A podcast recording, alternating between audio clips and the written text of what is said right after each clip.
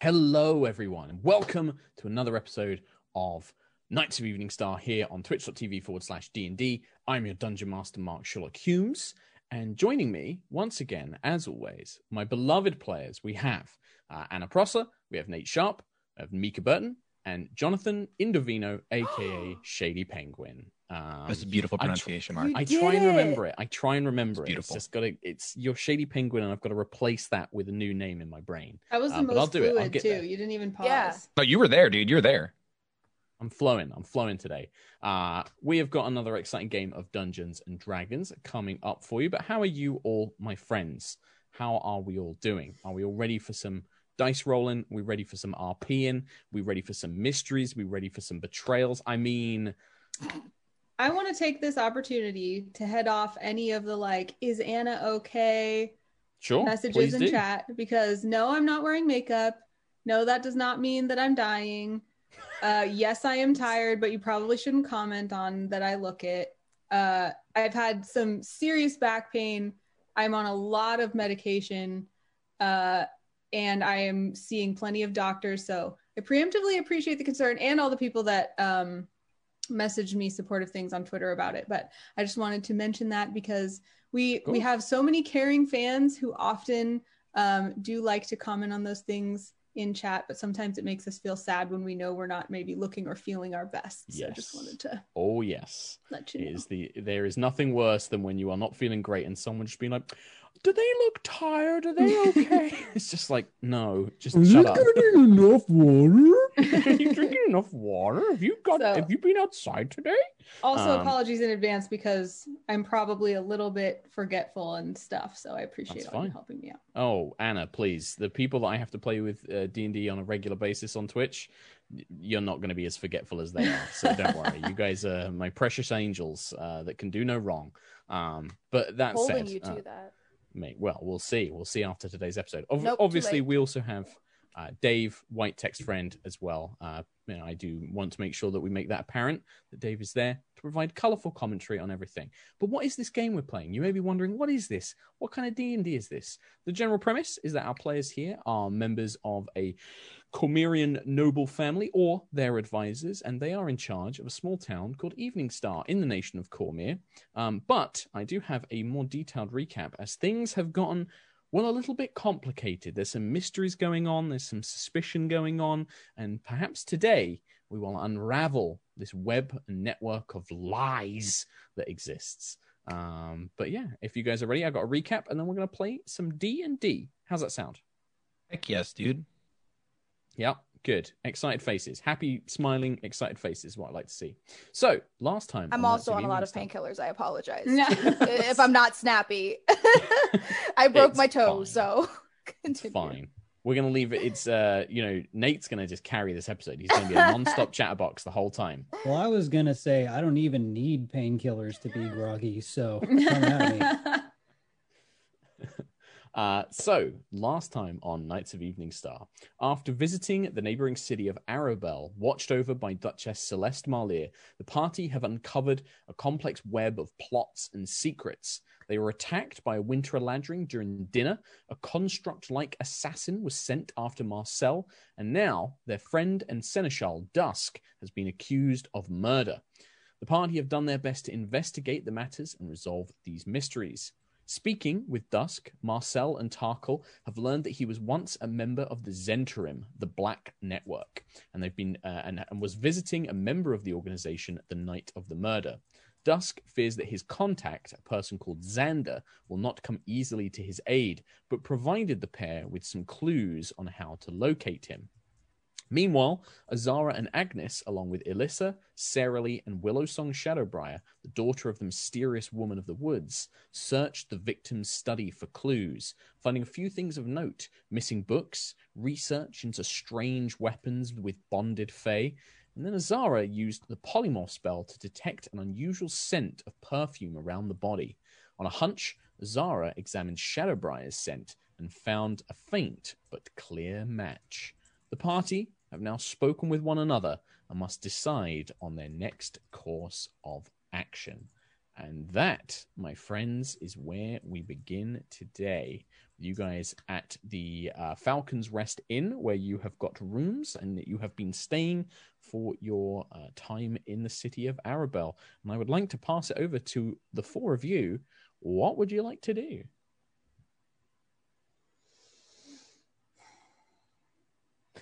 this is the awkward silence where it's we don't know. Trying to decide because I kind of want to go and pursue the clues that Dusk had given us. Now that um, Willow Song has come back. Yes, well, I think that the she had gone away. Um, Willow Song had gone away to speak with her mother. Um, You and Marcel, uh, Tarkhal and Marcel, sorry, had gone back to the inn where Azara and Agnis kind of conveyed their suspicions of what they'd found. You guys had a brief discussion about that, and then we hadn't quite had um, Willow Song Shadowbriar come back to Oh. the inn yet. So I think that's where we kind of left things off last week, if I remember correctly. Well, then Um, I'm going to sit at the bar and I'm going to get a Manhattan because they make those Mm-hmm. here. And I am going to wait for Willow Song to show up because apparently we need to put her under this truth circle. And it, after that, we can go pursue valuable knowledge uh, from. Dusk's clues. Yeah, Manhattan, named after William Manhattan, um, Obviously, famous clearly. drinker here in Arabel. Um, yeah, uh, you know, it's a sturdy, stout drink uh, for the working, a working fellow. Um, but yeah, you uh, enjoy your William Manhattan, um, and yeah, after maybe sort of an hour or so, uh, Willow Song does indeed turn up at the tavern. Uh, this kind of slender, young, uh, young uh, wood elf. I think I've described her as before young wood elf with long dark hair and kind of sparkling emerald eyes, um, very pale skin. Um, but yeah, makes her way uh, back to to the Falcon's Rest. Uh, when she sees Tarkhal, she kind of lights up with a, a gentle smile, um, and uh, makes her way over. Uh, what about the rest of you? Are you all waiting with Tarkhal, or are you- you going about your own business? I think I remembered that we were down to like now go investigate the the leads that Dusk gave us. Right? I think I think that was waiting. certainly a plan after, After, the Willow yeah. Song stuff. I think. Yeah. Um, I think I would have sent word ahead to the um, priest in the kingdom who was Mhm. casting the zone of truth spell, saying that we were going to be on our way. So the masked priest that was Yeah. in, interrogating Dusk, you, I don't think you guys ever learned their name. Um, they Well, just seem to be a member of the uh, Duchess's. to whoever our contacts advisors. were there, because I think the Duchess said that we would have access she would to try and offer resources. you help. Yeah, so I would Yeah. Send word to see if we can set up a a little zone of truth session Sure. uh, with somebody who possibly has information in like an hour or so. So I think that yeah, if you send word, who would you who would you send word from with that? Would you send like one of your own guards from Evening Star? Would you send Aaron? Like who would you send up to the the the scepter, which is the name of the sort of I would have sent noble building? Aaron with a guard from Evening Star. Okay. Okay. Um so yeah, I think that the time it would take them to get to the scepter and get back, uh that you haven't heard back by the time Willow Song would arrive. So she arrives before Aaron and the guard get back. Mhm. Um so you're still waiting on on this, you know, potential person to come and cast Zone of Truth um when Willow Song returns. So Oh, yeah. I was gonna say if we come there, Oh, okay. could In they that just case, be fine. ready to Yep, go? Yeah. That's even better. Um, Uh, Willow Song, did you did you speak with your mother? Well, it's a little difficult um, to sometimes get everything out of her. She is a little distracted, but I did mention the concerns with Davian, with Davian Cormorel. Um, she sent out some. Uh, I'm trying to think of the word. Figures, some some creatures of of the forest to help locate him. Um, the only thing I could think of is, well, he does have a townhouse here in in in the city um, a place where we were staying before the dinner. I thought perhaps that might be a place that we could uh, look into, but it will probably take my mother some time to try and locate him more thoroughly. Um, Well, if you if you know where this townhouse is, maybe we can just check. I I would be surprised if the Duchess hasn't checked there because she said that he seemed to have disappeared and skipped town, but uh, I think it's worth looking into. I just wonder, is it possible? I mean, the Duchess really only has guardsmen to go and investigate. Uh, you're all far more, well, uh, you're far more skilled than any of them would be. Perhaps you might find something that they missed. Mm, that's a that, yeah, that's good thinking. Um, uh, Azara, mm, guys, do you think that we could go follow this lead? Uh, Willow Song knows where Davian's townhouse is. It's not far from the scepter. Agnis just looks to Azara because Azara was kind of the one that figured out that there was something afoot. And so she's trying to follow her lead on like when we're going to press the issues. As we do have an appointment at the scepter, I think it would be best if we um, aren't late, seeing as we've asked for their resources and their time. I don't see why swinging by briefly on the way couldn't be a problem, but I don't say that we linger. Is that all right with you? And Yeah, I, I think either we're gonna. The best case scenario would be that we show up at his house, he's there, we drag him to the scepter as well, and we just have a whole big truth party. that is a best case scenario. Yes.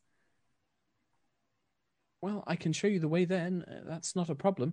Uh, like I said, I, I was staying there a few days before the dinner, so I know where it is. And um, well, it might be locked up. I, I, I suppose we'll have to see what kind of state the place is in when we're there.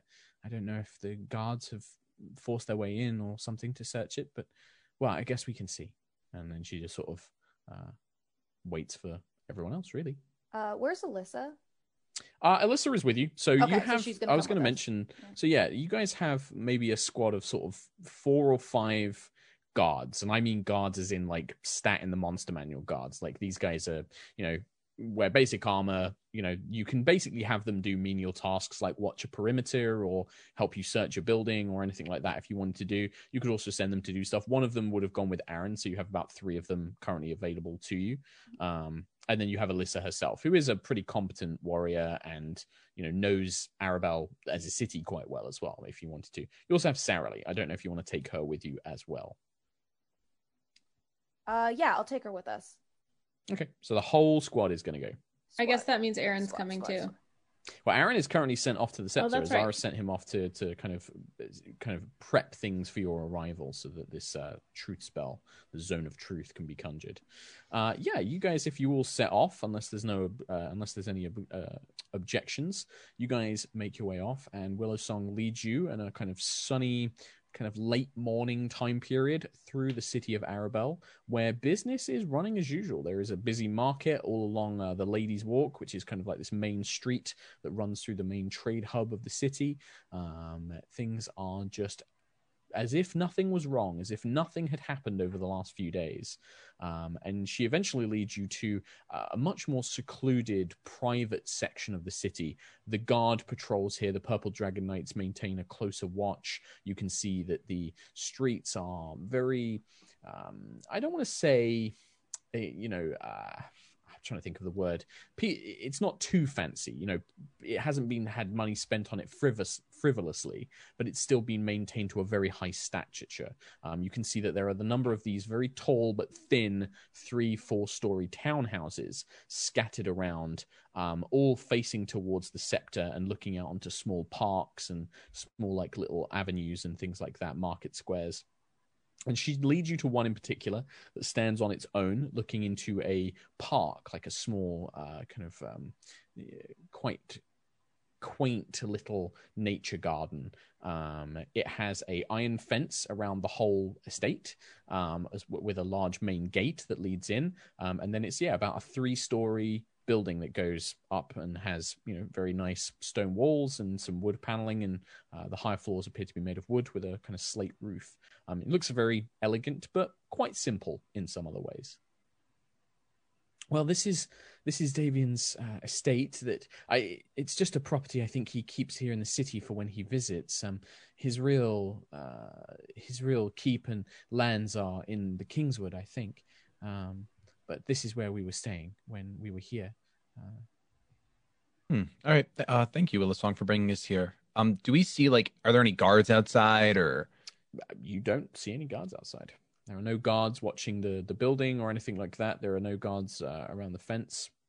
Uh, you can see that the windows inside there are, you know, each floor has sets of windows. Um, none of them are particularly shuttered or boarded or anything like that. Uh, they just look to be closed, maybe locked as normal, as uh, any normal house would be. It looks empty. You don't see any figures in the windows moving about or anything like that. Um, it looks, yeah, abandoned, um, Uh, but I'm not derelict. Walk up to the door and try and open it. Well, the, so there's a fence all Oh, around the estate. Yeah. So this fence is maybe about sort of eight feet, nine feet tall. It's like a short stone wall and then a big, thick iron barred fence, um, like you might see around like a kind of very wealthy looking uh, house or like an old creepy house on the corner kind of thing. I'm Um, you'd imagining either- like Skyrim, like fence Yes. around a manor house type thing. Yes, exactly okay. Yeah. there is a gate, but it's quite heavy, and you can see that there is a kind of um. It looks like a new chained, uh, a new chain and lock has been wrapped around the fence and and locked it shut. Um, that looks quite new. um, then I will walk up to the chain on the fence. hmm Uh, and let's see, what won't? Are there lots of people roaming the street? Y- there are not lots of people, but there are people. There are kind of night patrols walking around. You can see Mhm, some very mhm. well dressed merchants and nobles, maybe kind of making their way back home or heading off into market that pass through this area. Um, any sort of spell casting uh, is Hmm. probably going to be noticed if it has verbal or somatic components. Agnis is like, we we could ring the bell. But we can't get to the door. Isn't there like a something on the gate that's like a ding There dong we're here? there isn't really anything on the gate. No, there doesn't appear to be sort of like a little attendance bell or anything like that. Um, Would now hear me out here. If someone were to misty step yes. and I can see through a window, Yeah. could I misty? Yes, I believe Misty Step is as, as long as you can see where it is you're going, you can you can do yes. that. Yeah. Okay. Um, I'm gonna. I'll, I'll turn to the rest of the the group and the guards. The guard. Are they gonna stop me from doing anything illegal? Are they on our side? Like, what kind of guards are we talking here? I mean, these are the city guards. These are the, Oh, the. Purple Dragon Knights that watch over Arabel. Uh, you have your Mm. guards with you as well, Right. Right. um, right. which wear like a very simple um, uniform, and they actually have. Um, they wouldn't. There's no symbol for Evening Star yet. I don't think. I don't think you guys have established like a crest or anything. So they Oh, just have the list. Purple Dragon Knights tabard. Um, but they're your your guards basically. have we been given kind of free reign by the Duchess to like do whatever we want for this investigation? I think that that's up to your interpretation of your previous conversations. If you would like to try and break break the law, uh, um, I think hope I will. that you can convince otherwise. I'll turn to one of the more burly looking guards and I'll say, uh, Dear sir, would you mind um, unlocking this gate for us? We have to proceed with our investigation. Uh, this random guard that just happens to be patrolling sort of looks over, kind of looks around. Uh, I'm I'm sorry, um, War Wizard, but it's not my duty. I don't have the key for that gate. We were we it was searched yesterday. It's been locked up since. I'm I'm afraid you'd probably have to speak to, well, the the watch commander or the watch captain, whoever's leading the investigation. I, I don't have the keys for that lock. Uh, hearing Azara say that, can. I sneakishly try to use my kiss of silver to pick the lock? Sure. Yeah. While Azara is talking to him, I think that that's a suitable distraction uh, for you to do this. We'll see how much you fail it by. If you fail, that will be the, the giveaway. Uh, and what am I? I'm gonna roll sleight of hand. Uh, so Or- yeah, well, thievery tools is normally basically it's d20 plus your Okay. dexterity modifier plus your proficiency bonus. Oh. So if you're pro- so yeah, whatever Okay. that happens to work out as. I rolled a nine plus seven, 16. 16 is probably enough. This is a brand new lock and it's really just for the outer doors. So, yeah, with um, Kiss of Silver, which is this very fine uh, kind of silvery blade, and maybe with your own sort of like a couple of little tools as well, whilst Azara is talking, you just, the, the, the chain around the main outer fence and this, this new lock, yeah, it quickly unlocks and you can slip the, the lock out of the chains. Um, do you stop the door opening? Like the gate's about to swing open. Would you kind of like hold it in place? What? Well, I would. Well, I would hold it, and like as Azara is finishing her sentence, I would say, "Oh no, Azara, the Duchess uh, gave me a key already, so we could continue our investigation." Nice. And I'll turn around away and Ah. be like, "Oh, I must have forgotten. Wonderful. Thank you, sir. You can be on your way. And I'll Sure. turn back the to the guards group. just that's a fairly So feasible. There's no reason for them to doubt you. So uh, yeah, they just uh, seeing that you've just yeah used the key to unlock it. They just like oh, fine. And they just seem to head off. I'll give uh, Um, Tarkhal a really approving nod as I walk over. You see Alyssa kind of shift a little bit uncomfortably. Uh, Sarah Lee looks around a bit panicked, sort of worrying that you're, uh, Magister, we're not doing something we shouldn't be, are we? I- Oh I no, would no, no, sweet little turtle dove. Okay. It's fine. We're investigating. We're investigators. Everything is kosher. Do they say kosher in D and D? They do Azara now. does. They do Azara does. Yeah. Yeah, it's a you know it's a strange habit that you've picked up from uh, Yeah, a teacher you had or something. Right. Um, but yeah, you kind of look around, and uh, yeah, the, the gate opens with uh, under Tarkhal's uh, fine dexterity, um, and yeah, you can just make your way to the the actual door which leads into the townhouse. Now, um, it's a short walk through a kind of very well tended garden uh, that leads to the front door, uh, with a small kind of uh, outcropping, like a little. Um, uh, trying to think of the word. I'm really bad with words today. Uh, like a not a decking. What's Hedges? when you Oh. have what do you have at the front of a house that's Porch. like porch? Thank you. Uh, like a small porch um, with a main door that leads into the estate proper, into the house proper. It's not really an estate; it's more like a townhouse. Um, uh, this door Uh, is also locked. Oh, fun. Uh, I guess I'll try to pick it again. Unless anyone yeah, else wants can- to jump in and try to do something. I That's just your job. um, I, Az- rogue. Azara will look to Tarkhal and say, "It is. It's up to you. I can misty step inside unless you'd like. To. There to are Oh. windows. Yeah, there are Yeah. windows around the outside of the townhouse itself, looking into um, various rooms. Uh, Mhm. If you wish to go and explore those, um, I can describe that to you if anybody's looking. yeah. I mean, if you can also get inside and open the floors have them door. as well. Um, can I sense any warding? Are you casting detect magic? I am not. Then you but look around. I am you- using you- my vibes. Uh, give me a perception check. Okay. Oh, I should get my dice. That's important. That is going to be useful. That's so unlikely. sure. All right. Uh, Meanwhile, thirteen. 13 you look around you don't see any obvious glyphs or wards or ins- you know inscribed runes or anything like that to indicate that there's any sort of magic protection on these windows or like the house itself. none that you can see Okay. Or sense magically. There is a spell for that and it is called detect It's magic. detect magic. Yep. hmm no I free cannot arcana checks from me i'm afraid I see. I see. Um. Yeah, I'll take. I'll take the. I'll take. I'll take the chance. I'm gonna use the necklace charge. Ah from snowmorn Yes, from. Uh, so this kind of dangling fragment of the knife that was used to summon the Winter Eladrin that you recovered, uh, you focus on its energies. You feel this kind of cold wind blow through you temporarily, uh, kind of chilling your body and your spine, and then you feel almost like you become snow or like wind for a moment. Uh, and you pass through the glass pane, and when you appear, you find yourself in a uh, a sort of lounge area. Um, the windows look out onto the front garden into the park. Uh, you can see that there is a couple of comfortable looking chairs facing towards a fireplace. A large map of Cormyr hangs over it. Um, and there are various stuffed animals mounted to the walls a large deer, a couple of birds mounted on perches. Um, and there appears to be like a large wolfskin rug along the floor as well. Uh, and then there is a door that leads out of this room. Um, I will go unlock the door. Okay, you Guess it's just a open. deadbolt.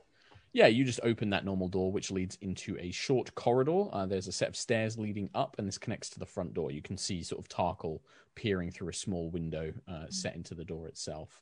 Um, and it appears to just be like a, a latch um, that you can unlock from the inside. Normally, a key would unlock it, but it looks like you can actually unlock it from the inside without the key. Cool. Uh, then yeah, I'll unlock it and let Sure. everybody in.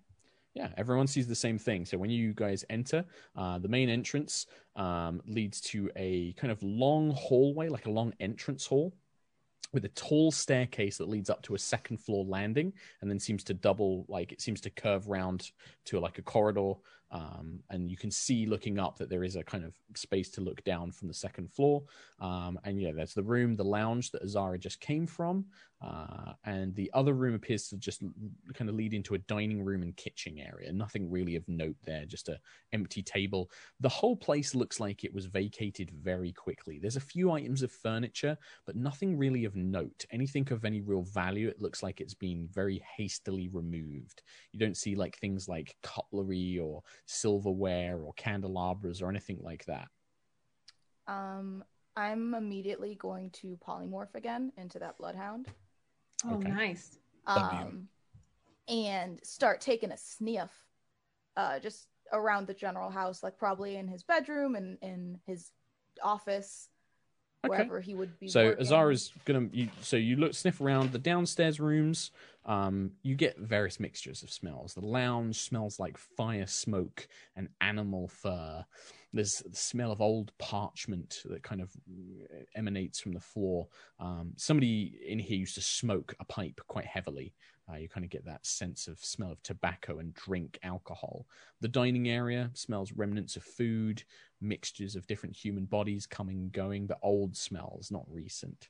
Um, the kitchen still has plenty of food in the cupboards. Most of it, you know, probably would be stores kept, grains and all that sort of stuff. Nothing really unusual. Um, and then I'm going to assume you start making your way upstairs. What's everyone else doing? I would have just uh, asked Willowsong, um, or Tarko would have. Yes. Uh, does everything look as it was? Is there anything? It looks like he's abandoned the place. I really, Davian was a cold man. I, I, I tried to do my best to kind of stay out of his way. Really, um, I had a guest room up on the second floor that I spent some time in. Um, Davian mostly spent time in his study up on the third floor. Hmm, okay, maybe we'll uh, maybe we'll check out the third floor, see if there's anything we can find. Yes, I'll go look in um, the study with them. Okay, so Agnis begins heading upstairs. Marcel, you're going to head up as well? Mhm. Okay. Um, Sarah Lee looks around awkwardly now that uh, her Magister has become a dog and can't speak to her and give her orders. Um, and Alyssa just turns, uh, Baroness, ba- Baron and Baroness, should I should I watch the main door? Would you like me to remain down here just in case anybody comes or come with you? What would you like me to do? I, I feel a little out of place with these sneaking around investigations. It's not really my forte. Um, I I don't think it's a problem if you stay down here. I mean, truthfully, if anyone comes, just tell them that we're investigating Lord Davian's disappearance because we have suspicion on him from the crime. Yes, of course. Very well, Baron. I will. Um, I'll remain watch down here then, um, just in case. Uh, do be careful. Look after yourselves. We don't know what if Davian is responsible. Perhaps he's left people here. Uh,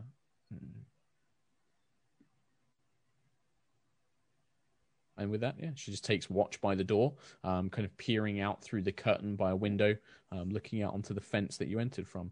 Um, the rest of you will make your way upstairs, kind of following this bloodhound Azara, sniffing as she goes. And Uh, I, the I landing- using my Oh, 22 passive perception, I Mm. just notice anything on the way, by the way, that yes, I can.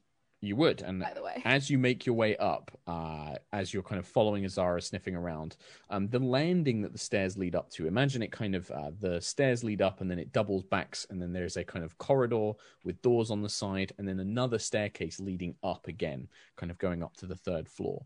Um, Agnis, you definitely notice a couple of things on the landing. Um, in a small alcove in the center of this kind of corridor, uh, there is a alcove with a statue of a warrior. It looks to be kind of sculpted from stone, um, but it carries a very real spear and shield. Um, The Hmm. shield is marked with uh, Lord Davian's crest. Um, that seems to be kind of looking out, uh, kind of posed as if a warrior in battle uh, along the corridor. Um, there is also a long rug that seems to stretch along that corridor itself, like a long, quite frayed, quite worn rug um, that extends the whole way. But the one thing you do notice, and I think Marcel might pick up on this as well, because you both have very high passive uh, perceptions.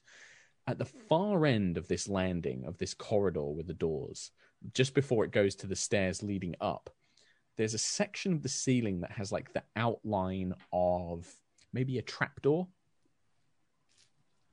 Hmm.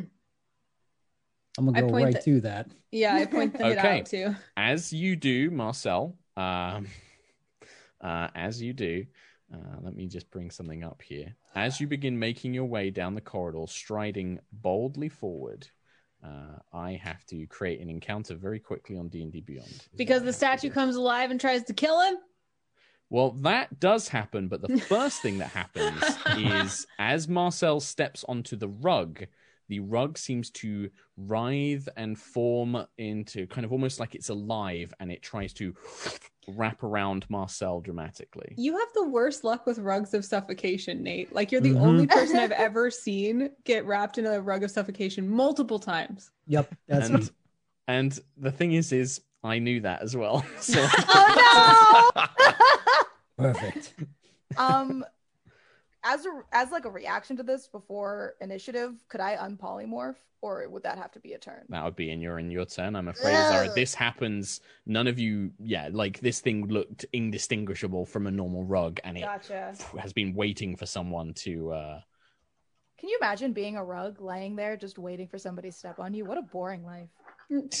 But then when someone finally steps on you, what a rush. Oh, whoa. That's So the hype. best day ever. So hype. Good for Right. this rug. You know what? Good for you, rug. Let's Way be. get some initiative rolls, please, Azara. Yeah, I was just organizing my dice. Four. Four. Perfect. Uh Marcel. Big fat seven.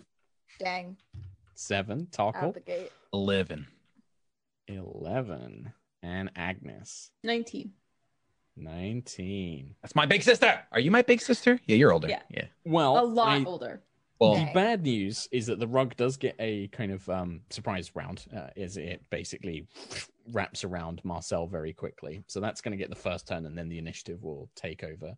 Um, so yeah, it tries to smother you, Marcel. Uh, Mm. That is an 18 to hit. Mm-hmm.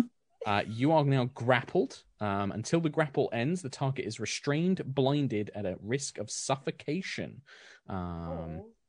uh, as this thing just wraps around you tightly, kind of pinning your arms to your side. You can't see, and it's so tight you begin to feel the air um, kind of going out of you. And I'm just going to check the rules for suffocating. So, what a What sentence. sentence. hold. What's um what's Marcel's con modifier, Nate? Uh, plus one. Okay, you can hold your breath for two minutes. So Cool. you've basically got two minutes before you start running out of air. Um, Okay. So probably not a worry in this combat, um, unless somebody can't get to you. Um, so that's its kind of surprise round.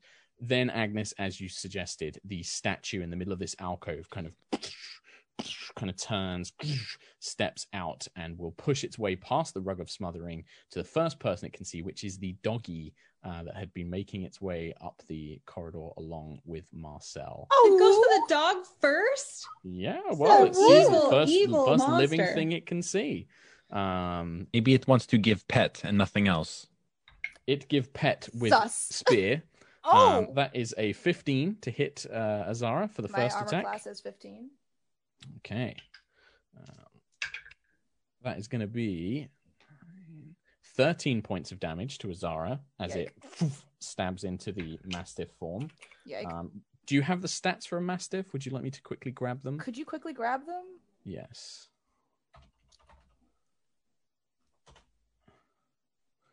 Because the main thing to know is uh, how much damage did you just take? 13. Okay, so the Mastiff has hit five hit points. Okay. So you take five, So and I then you would take eight to Azara. Yes, so you revert immediately back oh, to Azara. Oh, hey, it did exactly what I wanted to do anyway. Huh. Yeah, it So- does at the cost of eight hit points. Yeah, I'll Um, take it. uh, then it tries to stab you again, Well, that's fucking rude. which is a natural twenty. Ooh. So it kind of the spear comes up nearly thing through, and I will use my crit rules, which I give to you guys as well, which is max dice, and then I roll the dice Uh-huh. again. So Is this the first be- time you've This crit the us? First time. I think Yeah, so. and and last I time have he the- said, he's like, wait till I crit you, then you won't like You're it not gonna so like much. it, of course. Twenty-three points of damage. Yikes. um, as Yikes. the spear plunges into you, Oh, and that's then a the shield it bashes you uh, once in the face with the shield for a twenty-two to hit. Yeah, that hits. It's cracked. Uh, it goes for the first living thing it could see that wasn't captured by the rug. That is going to be uh, 10 points of bludgeoning damage. And can you make a strength saving throw, please? and it moves like a soldier, almost like a Greek hoplite, kind of using its shield and then stabbing forward with a spear and then bashing out with it. It's like a Dark Souls character. 15. You just manage to stay on your feet as it tries to knock you to the ground. Um, um, but that is its go. I'm and to, to give not yourself some kind of uh, visual um, awareness of the space, Yeah. the corridor is next to the stairs landing. So you have like this open staircase next to you, then a 10 foot corridor. So enough room for two creatures to move down it okay. um, with doors on either side with a small alcove in the middle. Mhm. Um, and yeah, the rug is in ahead of you, sort of in the middle of the corridor. Then the clay, the the statue, and then Azara are next to them, and that's where the fight's going on. Um, and obviously Marcel is wrapped up in the in the rug. Uh, Agnis, Crownsilver. Um, I'm assuming that she's kind of near Marcel because she was She's next to starting. Marcel, yes. Yeah, she was starting to walk also, after him. I would look like I'm about to die, by the way. So Oh, covered that's in right. blood. I have nine hit points.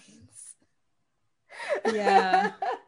Dang it. Because, like, Agnis would be ready to react to the rug, but I guess seeing Azara being so badly wounded would change her mind. That's okay. So she's going to cast Entangle. Okay. Um, and I'm gonna cast. It's a 20 foot area, but I'm gonna try to cast it so it Azara is outside it. Okay, I will And say you can just probably get Azara outside of it, but Marcel and the rug would be inside it. Hmm. I mean, he is already grappled. He can't get more grappled. That's true. Grappled plus. yeah, I'll, I'll deal with him next turn. He can hold his breath for a little while. I'll do the entangle. sure. Um, Uh, so, what kind of save do I need to make? you need to make a strength check above 15. The statue passes. Uh, that was a 24, I think. Oh, Uh, the rug, however, fails, um, and it can be restrained. So all of these vines wrap around the rug. So the rug has got Marcel restrained inside it, and then you have restrained the rug with these vines. As all from the floorboards, these kind of sprouts grow and wrap around the rug. well, at least it'll make the rug easier to hit.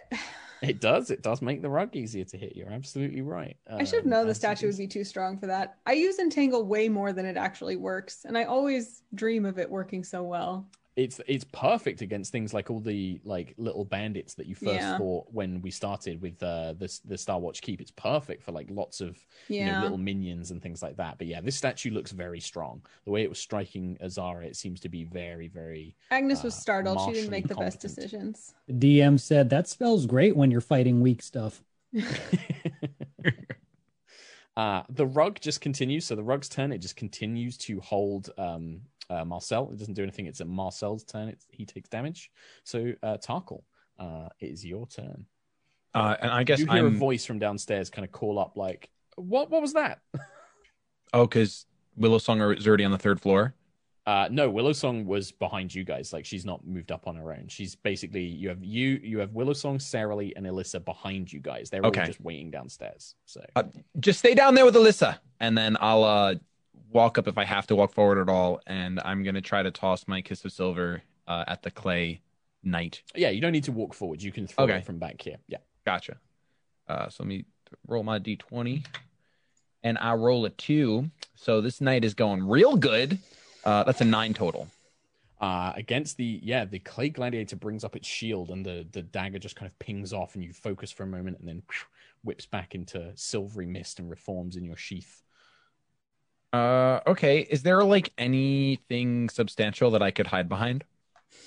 you could attempt to there is like a door uh that's you know like a normal door into a room you could open that up and try and hide inside that room It'll get you out that- line of sight Is that gonna really make me hidden though? You know what kind of hide I'm talking about.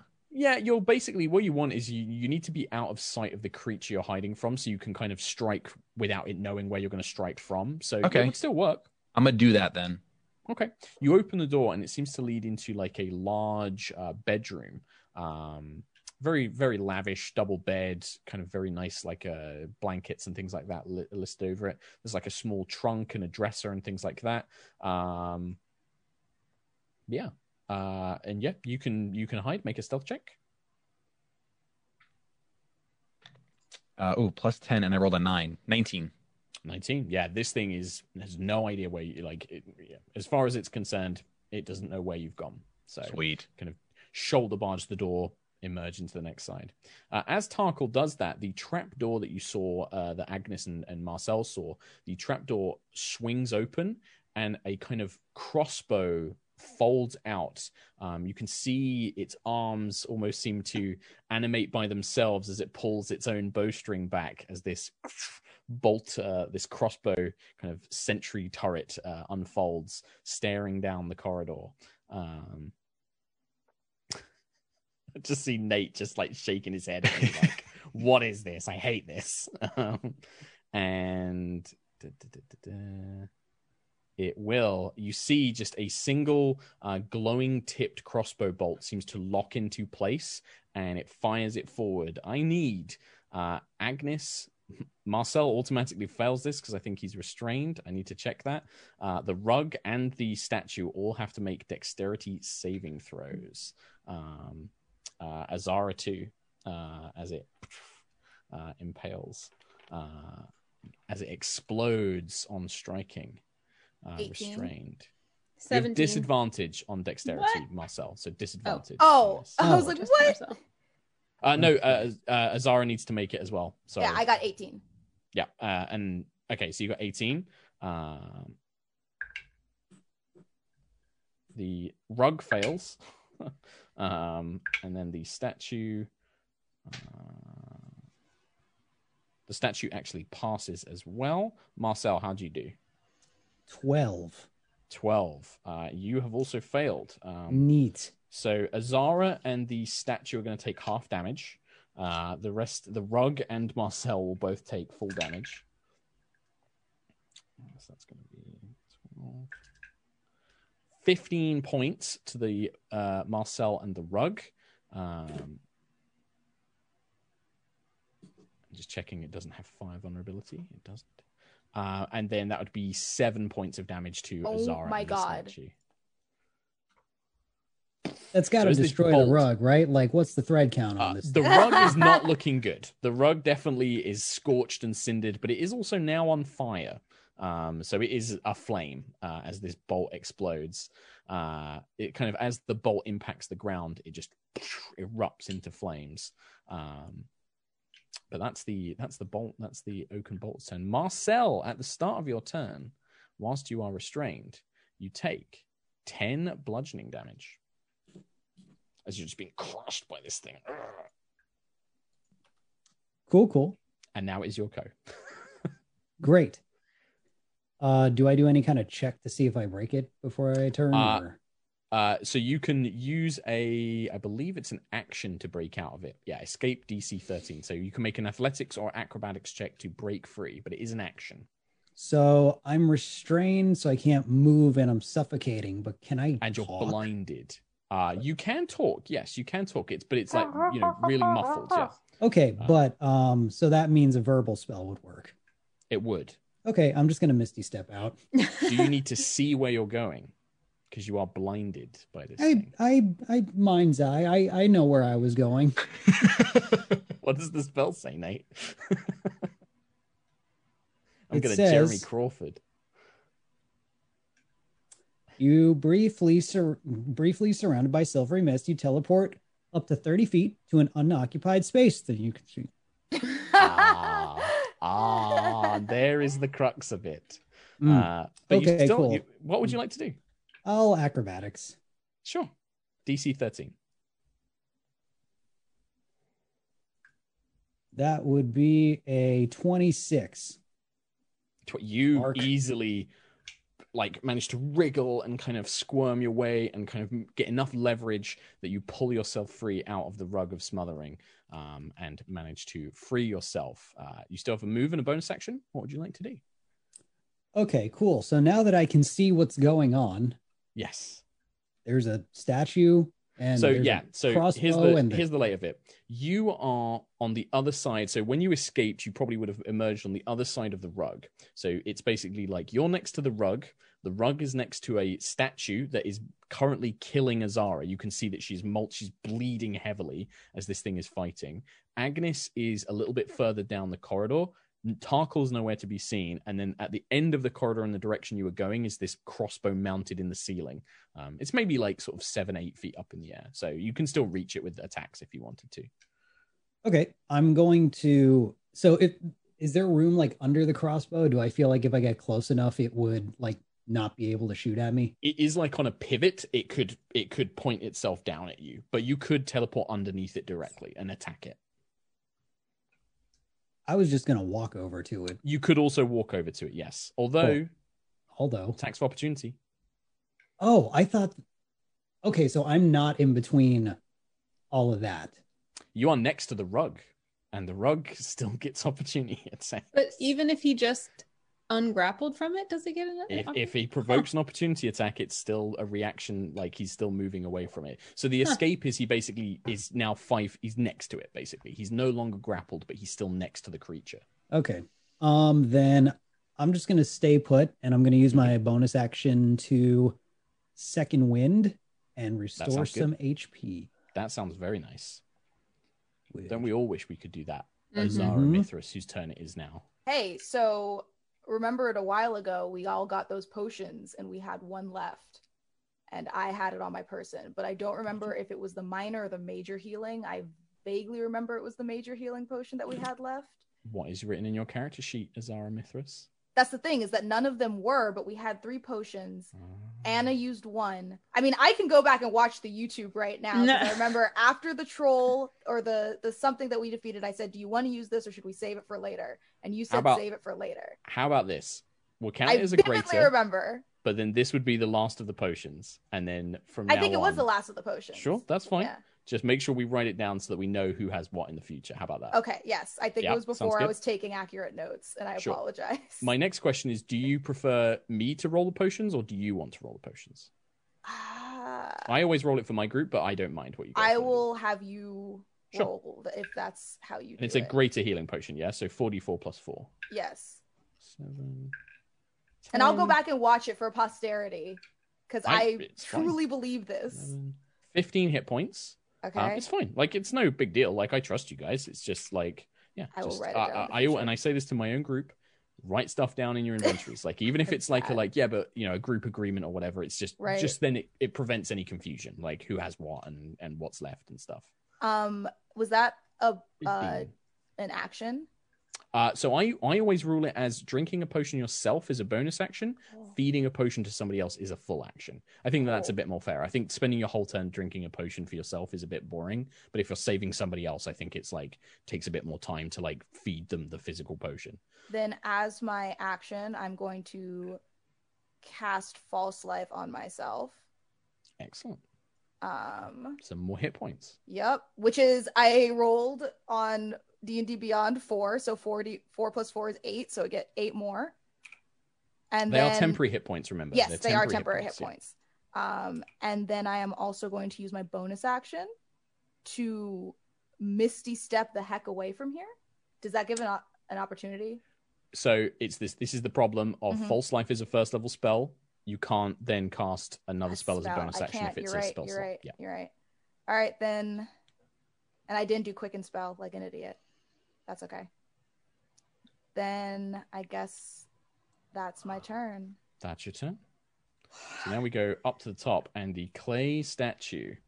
Oh, Not very happy that you are just healing yourself. Uh, it will, however, divide some of its attacks. It now has a secondary target.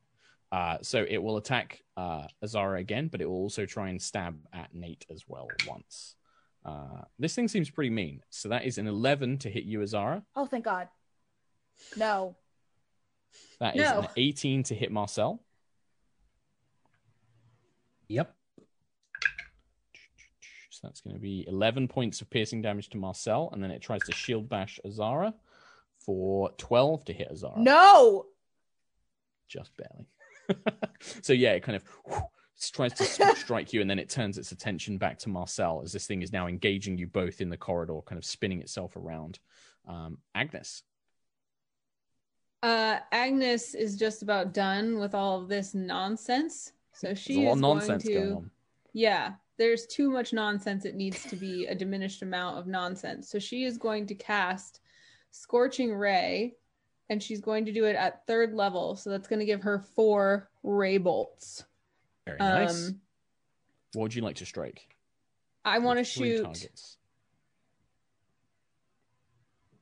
I, well, do I get to? I get to shoot them and find out what they do before I have to decide. Yeah, you can make four them right? individually. Yeah, you can Yeah. do them individually. So you could be like, okay, first one at the rug, second one at Yeah. the rug, right? That's dead. Now I'm going to target this thing. Yeah, you can absolutely do that way. Okay, I want to do the first one at the clay statue, Okay.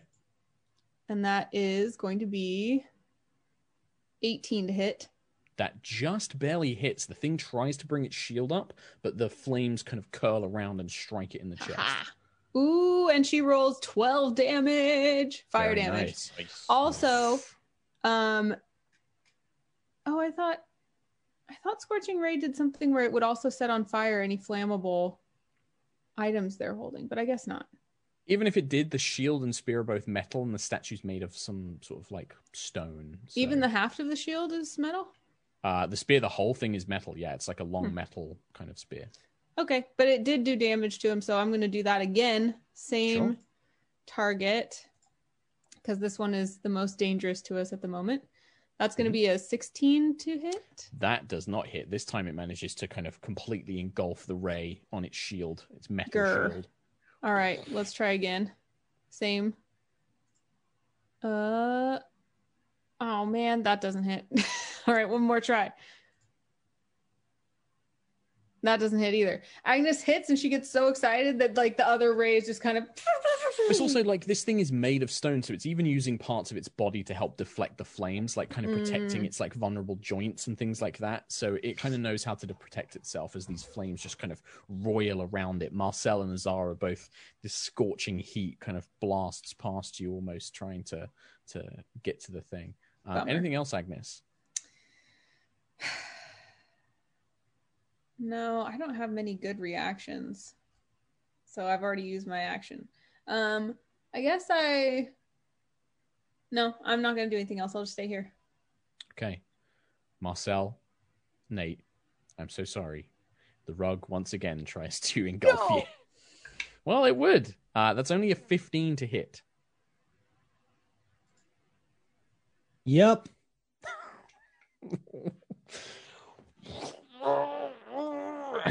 As it once again surrounds you entirely, uh, trying to crush you to death as best it can. Um, Tarkhal.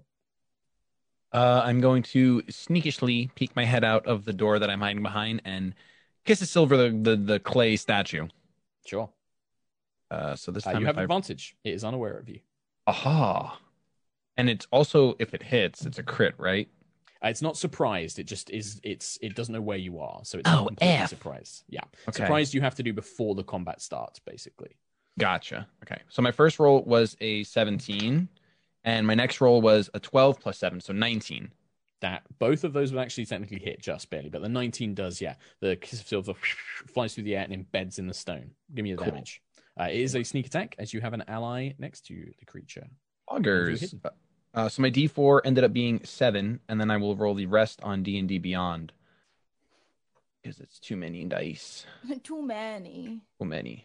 Uh, that's going to be 17 from D&D Beyond. Uh, is that including the base damage as well? Do you know, or is that just the sneak attack damage? Sneak attack just comes up as 4d6. Uh, and that rolls 17, and then I also rolled the D4 plus 4, Okay, which would be 7. So the 17 is just a sneak attack. So yeah, the dagger Yeah. kind of strikes in, and you can see it begins cracking and splintering at the shoulder joints uh, where this thing is like got its body, and you can see it kind of shifts itself around. Um, clearly wounded by that, but still still in fighting condition. Anything else, Tarkhal? Uh, I am going to attempt to hide again behind my door. Sure. There he go. I rolled a 14 plus 10, 24. 24 yeah you just kind of throw yourself into the side um yeah it seems like these rooms definitely provide cover from from the the crossbow and things like that. Uh, doesn't seem to get, be able to get an angle on you. Um speaking of the crossbow in the ceiling it's go uh seeing the immense amount of firepower uh that was just fired uh agnis uh, it will fire two kind of lancing bolts in your direction. Um for i'll re-roll that one uh, that is for an 11 to hit the first one. No. Uh, the second one, however, is a 26. That does hit. That would be a hit. Uh, that is for 11, 15 points of piercing damage as this crossbow bolt fires from the turret uh, down into you. Um, but that is its whole turn. Uh, I will just roll to see if it recharges its firebolt. It does not. Marcel, you once again find yourself uh, suffocating. Mhm. Uh, you take at the start of your turn, that's going to be uh, nine points of bludgeoning damage as you are crushed. Now is your turn. Uh, I have a question for Dungeon Master Mark Sherlock Hulmes. Yes, please. I If this questions. thing is putting all of its might and effort into keeping me grappled, Yes, how would that affect its dexterity saving throws? I would. I would argue that not very well. I Cool. would say that it would. It would not be very good at them. So, seeing as it's a verbal spell, instead of escaping and letting this happen again, I'm just going to sword burst from inside of it Oh, that's cool. Nice. and just try and rip this thing apart from the inside. So that's a Do you know, dex I'm not even going to make the save, Nate. You're inside it, and it bursts around you, right? Like it's a five foot radius around you. Mhm. Um, Literally the Perfect actual sword explosion. Like Hercules inside of the inside of the thing, and he comes out of it. the um the clay the clay statue would actually potentially take this. So is it a deck save? Mm-hmm. 15. Uh, okay, well, the statue passes it. It manages to throw itself to side as all of these kind of spectral blades emerge from the rug. Um, but it, the rug, I'm not even going to make a saving throw. Just give me the damage for it. Okay. That would be seven. Seven points. You can see that the rug is like tattered shreds of fabric now, but it's still just barely animated. Um, while this grappling creature takes only half the damage dealt to it, I mean, it wouldn't. No, it wouldn't do that to you. That would be from an outside attack. Yeah. So the the blade just kind of emerged from around you, um, shredding it. Anything else on your turn, Marcel? Okay, so so I'm I'm shredding it a bit, but I'm still stuck. Yes. It's not Is- defeated yet. For funsies flavor, um, would you say I've at least shredded a hole that my hand could like poke out of? Yes, sure. Why not? Okay. Not you. You can't see. I'm going to still keep you blinded, but there's enough that your hand can kind of wriggle out. So just like this little hand is like wiggling around like the thing. Okay. Then for my bonus action, would you let me conjure my shadow blade with that free hand? Yes. yes. Sure. All right, cool. So a shadow blade and this hand out of this rolled up rug just kind of like yeah. Absolutely. I just Sure. I imagine love like it. a mummy, like in a rug with just like, just like a little sword poking just like a out little hand sticking out. Absolutely. Perfect. Uh, Azara. yeah, I'm gonna cast Quicken Spell on myself real quick. Um, Okay. And then I'm going to try and banish this heckin' stone boy. So you're are you quickening the banish on the I'm the quickening statue? banishment. Cool. So bonus action to cast this. Yep, Um, so you can cast a cantrip after. What's the saving throw on the banishment? charisma 14. Ooh, that's a good choice against the statue. I Exactly, because it's a statue. Actually, mm, not really. Are you kidding me? Yeah. For some reason, this clay gladiator has a charisma of plus two. Uh, don't look at me. Blame D and D, dude. Get on, get on the line to Jeremy. Dear Uh, Jeremy Crawford, I have some words. Uh, it's a fourteen total. So does that What's the succeed or fa- DC? 14? It passes. I'm Are afraid, you- just barely? So you summon this magic to try and send this thing to another realm, and it just impassively turns to look in your direction. This serene stone face as the spell just. I'm I'm so It's a very pretty statue. It's very well made. Very good muscles. inconsolably upset currently. Just It has was- like a little was- loincloth. sculpted after someone who is very charismatic. I mean, clearly, clearly. um then I will firebolt it with. Yeah, you can- yeah, I you can guess. bonus I action do bonus thing. action. Firebolt it. I'll do that. All right. Uh, sixteen plus seven to hit. Uh, yes, that yeah, will that hit. hits. Okay. Two d10s. That is a five plus nine. Math. 9, 10, 11, 12, 13, 14. 14. 14 points of, of flame ball. So the blast of the flyer uh, does actually kind of stagger the statue. You can see now it's blackened. Parts of it are beginning to crumble um, as it takes this damage, but still standing. Still standing. What? and in bastard. retaliation, uh, it Yeah, will it uh-huh. focus entirely uh, on Azara Mithras. Uh, first attack Yeah. uh, is a natural one, so it Cool. misses. Thank goodness. Second attack is a 22 Yeah, that hits. for that's going to be eight points of piercing damage. Okay, that takes away my temporary hit points. And then it shield bashes 14 to hit. Does not hit. God bless that draconic AC. Fuck off, my Ah. dude. So you kind of just managed to shoulder its strength as uh, yeah, it's it's a couple of its attacks failed to connect. Um, it will now that it's not threatened by Marcel, it will kind of make its way uh, around you, not provoking an opportunity attack, but around you. So it's now close enough to start striking Agnis as well. It's kind of moved behind you um, and is now moving its way down the corridor to its other threats that it can see. Uh, Agnis Crownsilver, you are now next to a statue that is also next to Azara. I should have done this first, as always. But Agnis heaves a sigh and lifts her hand and summons a baby phoenix of fire out of the air. And that's her whole turn. That is an action now, I believe, isn't it? Yeah. Yeah. Um, but does it does something when it appears? I think the the flame spirit.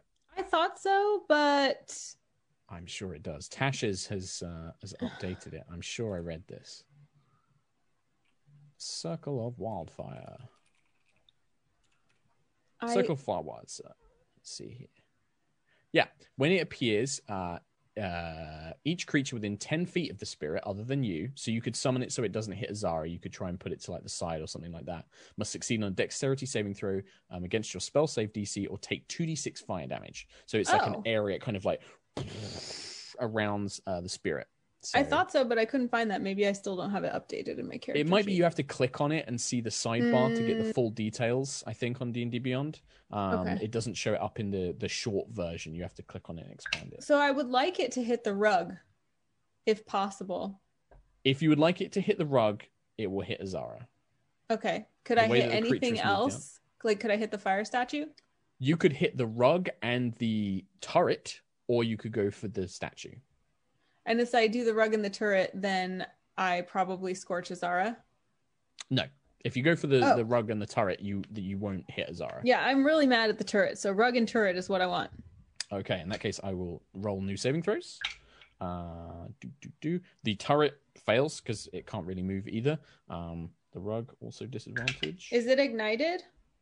Uh, the rug is already on fire. Actually, I forgot about that last time, so it is now for sure.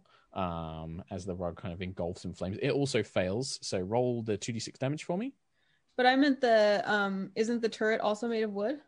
So the turret is, but it doesn't magically set on fire.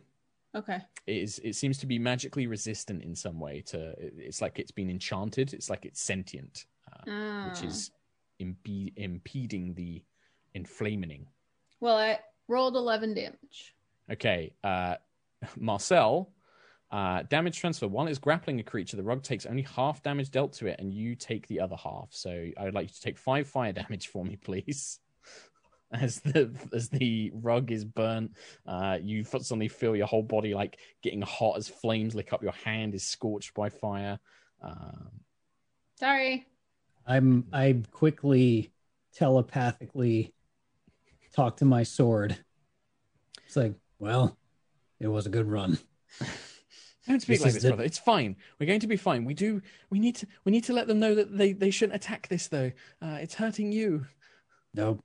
Nope. This is the dumb bullshit that ends us. A rug on fire. No, no. We we can we can best furniture. I'm sure we can. We can we can best it. Mm. Uh, Agnis. Uh, so you summon the fire spirit, dealt the damage. Anything else? Movement or bonus action or anything like that? Mm, no, that's it. Tarkhal. Rug continues. Uh, it's it just continues. It's maintain maintaining its hold. Tarkhal. Um, I peek my he- head out and uh, did what is what is the crossbow? Does it look damaged? Does it what does it look like? Uh, this is the first time it's really been hurt. So, like this uh, fire that's kind of just engulfed it is the first time it's taken damage. Um, it looks pretty sturdy though. It's made. It has like metal parts. It does have wood components, but it's also yeah made from from thick metals and plates and things like that. Uh, it's difficult to tell how damaged it really is. All right, I'll I'll just uh, throw my kiss of silver at the statue again. Okay. Uh, I roll a ten plus seven on the first roll, and the second one is an eight plus seven, so fifteen. Uh, the first one was a 17. Yes, plus yeah. seven. So that just barely hits. Okay, Uh, so it tries to deflect the blow. Um, can it use its parry? No, it's a melee attack. uh, that roll was a seven, and then let me go to my uh, features and traits for the four d six. To blow, wow, that's a bad roll. Eleven, so eleven plus seven, 18 total. 18 total. Bam. The Okay. kiss once again kind of strikes into the side of the creature, like in its ribs, like where the ribs would be in the statue, and you begin to see more of these cracks forming. Um, heavily damaged now, um, but still, still capable, still capable of harm. Uh, anything else? I hide. Fucking rogues, just constantly, just like yeah, Uh, yeah, yeah. Eight plus 10, 18. 18. Okay. Uh, well, All I know how to do, Mark, is hide and throw things. Uh, I have some bad news for Agnis as the crossbow bolt once again shoots twice in. in oh, actually, no, it is going to try this harpoon. So you see that it loads a different type of bolt with a kind of long coiling metal chain attached to it. Uh, 20 to hit, I'm afraid, Agnis. Yep, that'll hit. Uh, oh, D10. This is for 12 points of damage. Uh, you are grappled as the harpoon kind of pierces through maybe parts of your clothing, but maybe also kind of like partially through uh, your body. Um, and as a bonus action, it pulls you 20 feet down the corridor towards it. So it kind of scrapes you along the corridor, um, pulling you past the rug and past the uh, statue, winding you towards the creature itself. Uncool. Marcel. I have to interject. That actually is pretty pretty cool. It's pretty cool. lie. I guess it depends on your perspective whether you Marcel. are punctured by the harpoon Yep. or watching Yeah. someone be punctured by the harpoon. This is it. There. Time to show this rug who's boss. All right, I'm gonna sword burst again. Okay, just give me the straight up damage. Is that a statue still in range? Uh yes, I uh no, it moved, so it moved five feet uh, out of range. as it Okay. Closer down the corridor. the damage is seven. Just enough. Just enough. The last remnants of the rug collapse around Marcel as he emerges in a burst of spectral swords, ribbons of, of rug falling around him. Uh, God damn it. All right. So that was a cantrip. So using war magic, I'm going to just lunge straight at the statue man. Yeah, yeah, you can get like right up next to it uh, Yep. as it's moved further down. Stand Um, next to a very injured looking Azara as well. The two bloodied, injured frontliners that we have Mhm. the sorcerer and Marcel. Time time to do an attack. Give it to That me. is a 20 something. that will hit. Okay, cool. Let's do. What are the two things? One of them is 1d8 plus 4, one's 1d10 plus 4. So it's if you're wielding it two handed. So you, the D10 is if you wield the weapon two handed, but you have your shadow blade in the other hand, right? Oh, right, right. Okay. so that'd be one handed. Yeah. Yep. All right, so that is seven damage. Woof. Sword cuts through. How's it looking? Uh, still injured, yeah, still standing, but definitely you've cut, you know, you've helped add to the cracks along its body. The stone doesn't look maybe as, as hard as like granite or anything like that. Yeah, it looks like a kind of hardened clay almost. Cool. I'm gonna action surge, Here we go. and Here I'm gonna comes. take Big uh, boy an additional action. Yes. So let's see. And then we're just gonna we're gonna we're gonna shadow blade this thing. Mhm. So. And this is you make the shadow blade is you can just make like a melee attack with that shadow blade, right? So Yeah. you can actually do it twice with action surge because you have extra attack. cool. I'm gonna do that twice. Big fan. Cool. Well, the first one was a one. no. Oh, oh, Nate. Oh, bless you. Bless your little heart. I love it. Bless, bless. Okay, that one God bless. is a 19. That will hit. Yes. The dark blade strikes through the stone. Where's the damage on this thing? Actions, uh, the spell, I think. Yeah. Yeah. Yeah, there it is. All right. Sick. Clear. Get all those numbers off of my face. All right. Big money, big money, big money. Five. So the dark blade crackles through as you swipe at it twice. It manages to just barely dodge one of your strikes, but the second one again kind of adds to these lingering cracks. Still standing, um, but now at least being uh, assaulted on two different fronts. Uh, anything else, Marcel? Um, is being really frustrated a free action? It is All right. I do that multiple times. excellent, Azara. Uh, I too am very frustrated for a free action. Uh, sounding like a thwomp. uh, Yeah. And I'm going to cast Witch Bolt at the third level at this play. Is this does this involve uh, an attack, a ranged spell attack? It does. Just remember, this thing is right up in your face. Oh, to make it melee is? attacks, and you have disadvantage on range. I did not realize it was right up in my face. Yes, this, it's been striking at you, so it's been moving Okay. up and sort of like jabbing, Um, jabbing at you.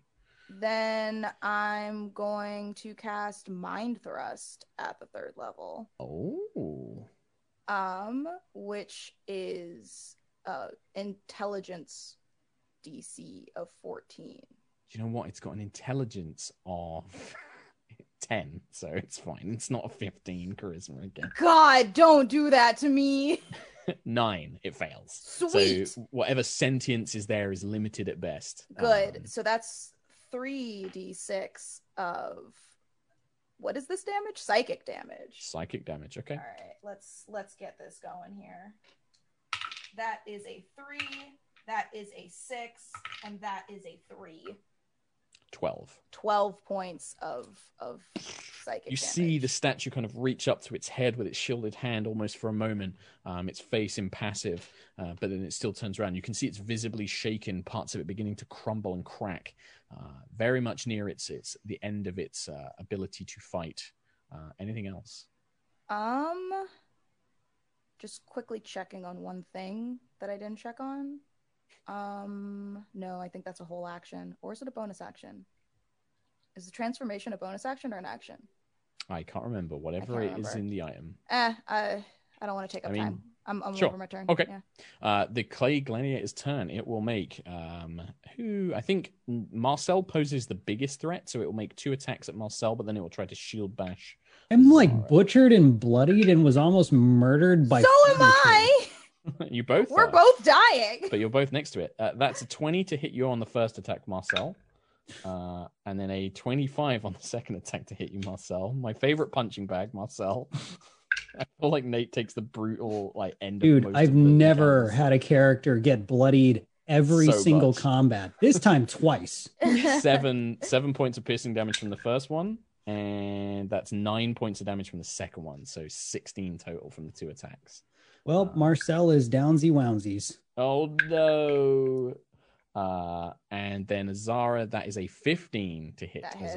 With the shield bash. So this Yeah. one. Before I go all the way through. down, Marcel's just like, I'm I'm really gra- glad my comrade saved me from that rug.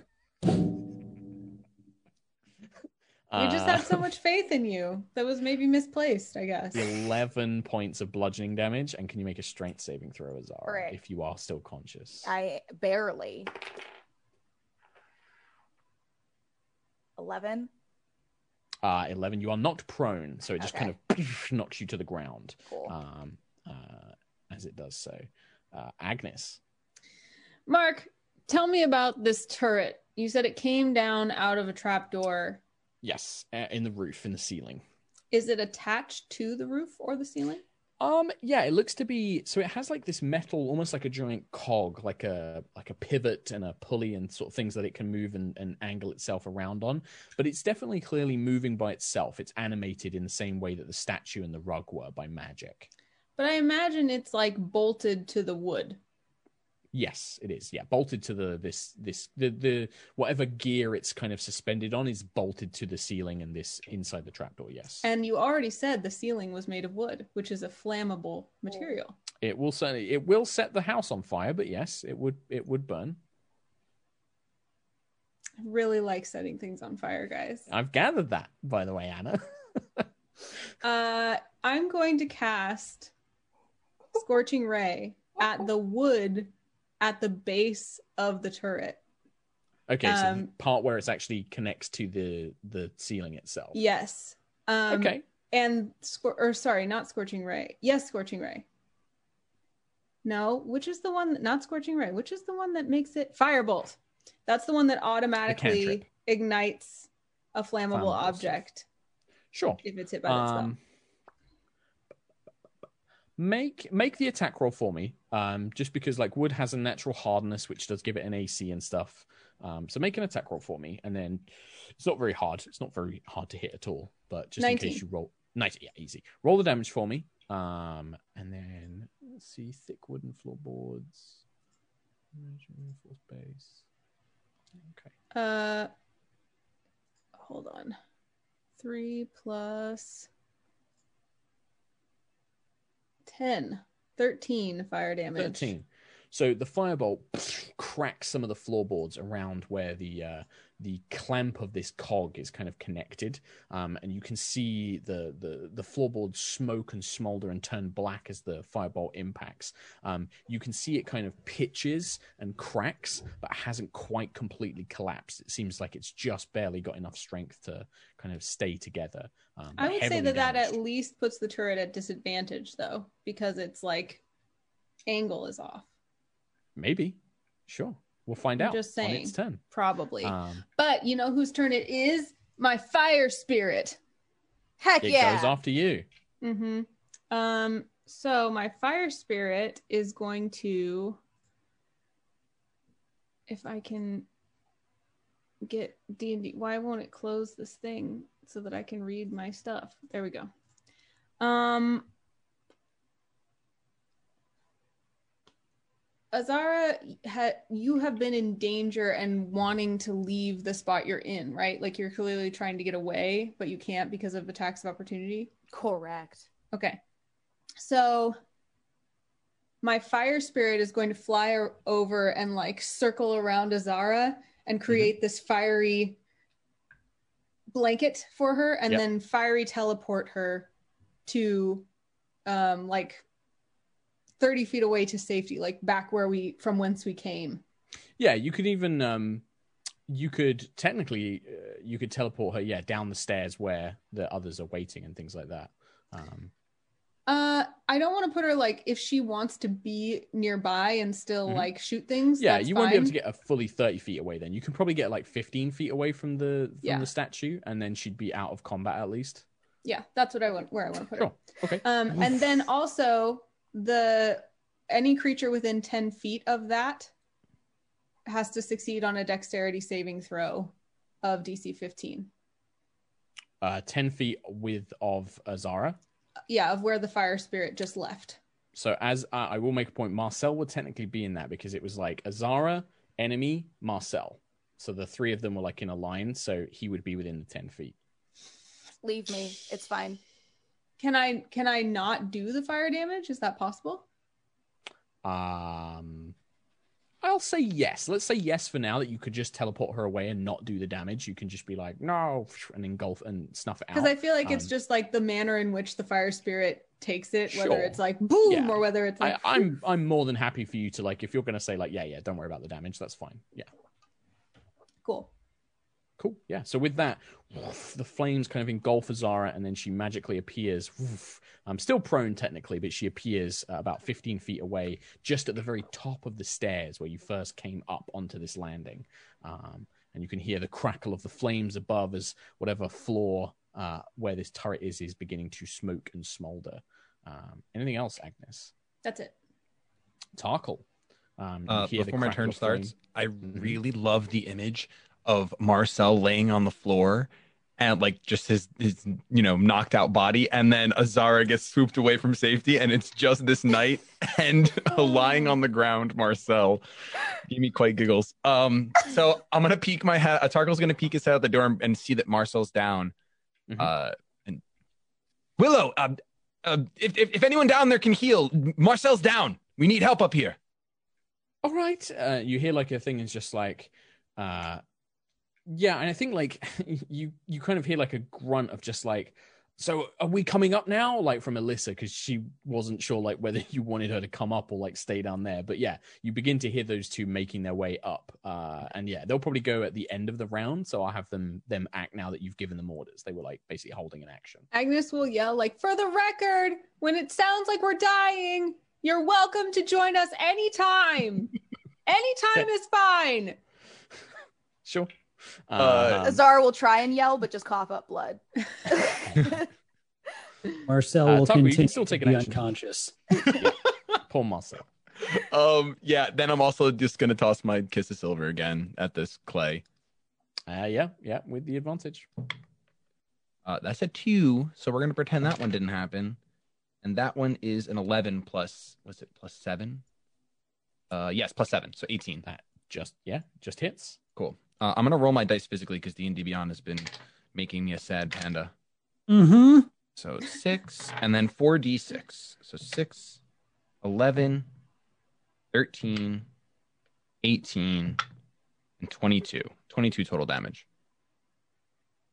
Yes, because you would still have it from the thing. So with that, as the kiss of silver smashes into the thing from an unseen kind of shadowy doorway, just this flash of silver appears um, and just strikes the creature in the neck. You, it just crumbles into pieces, just fragments of it bursting apart as it crumbles apart um, into the ground. Uh, anything else, Tarkhal? Uh, I actually don't think I'll hide. Do I have enough movement to get in front of Marcel's body? Uh, yes, you can easily. Yeah, yeah, easily. Okay, Yeah, so I just want to like, since the crossbow's the last thing standing, I just want to like position myself between Marcel and the crossbow. Sure, perfect. Um, speaking of the crossbow, let's see if it gets its explosive bolt back. It does not. So let's see. It currently has. So, as a point, Agnis is also. You're kind of almost being pulled up, but like just so you're like on your tiptoes by this kind of embedded harpoon and chain connected to the. Which the- is pretty the- badass, by the way, that I was just like, screw this harpoon. I'm to shoot fire around. Just want to point that pretty, out. pretty badass. Um, da, da, da.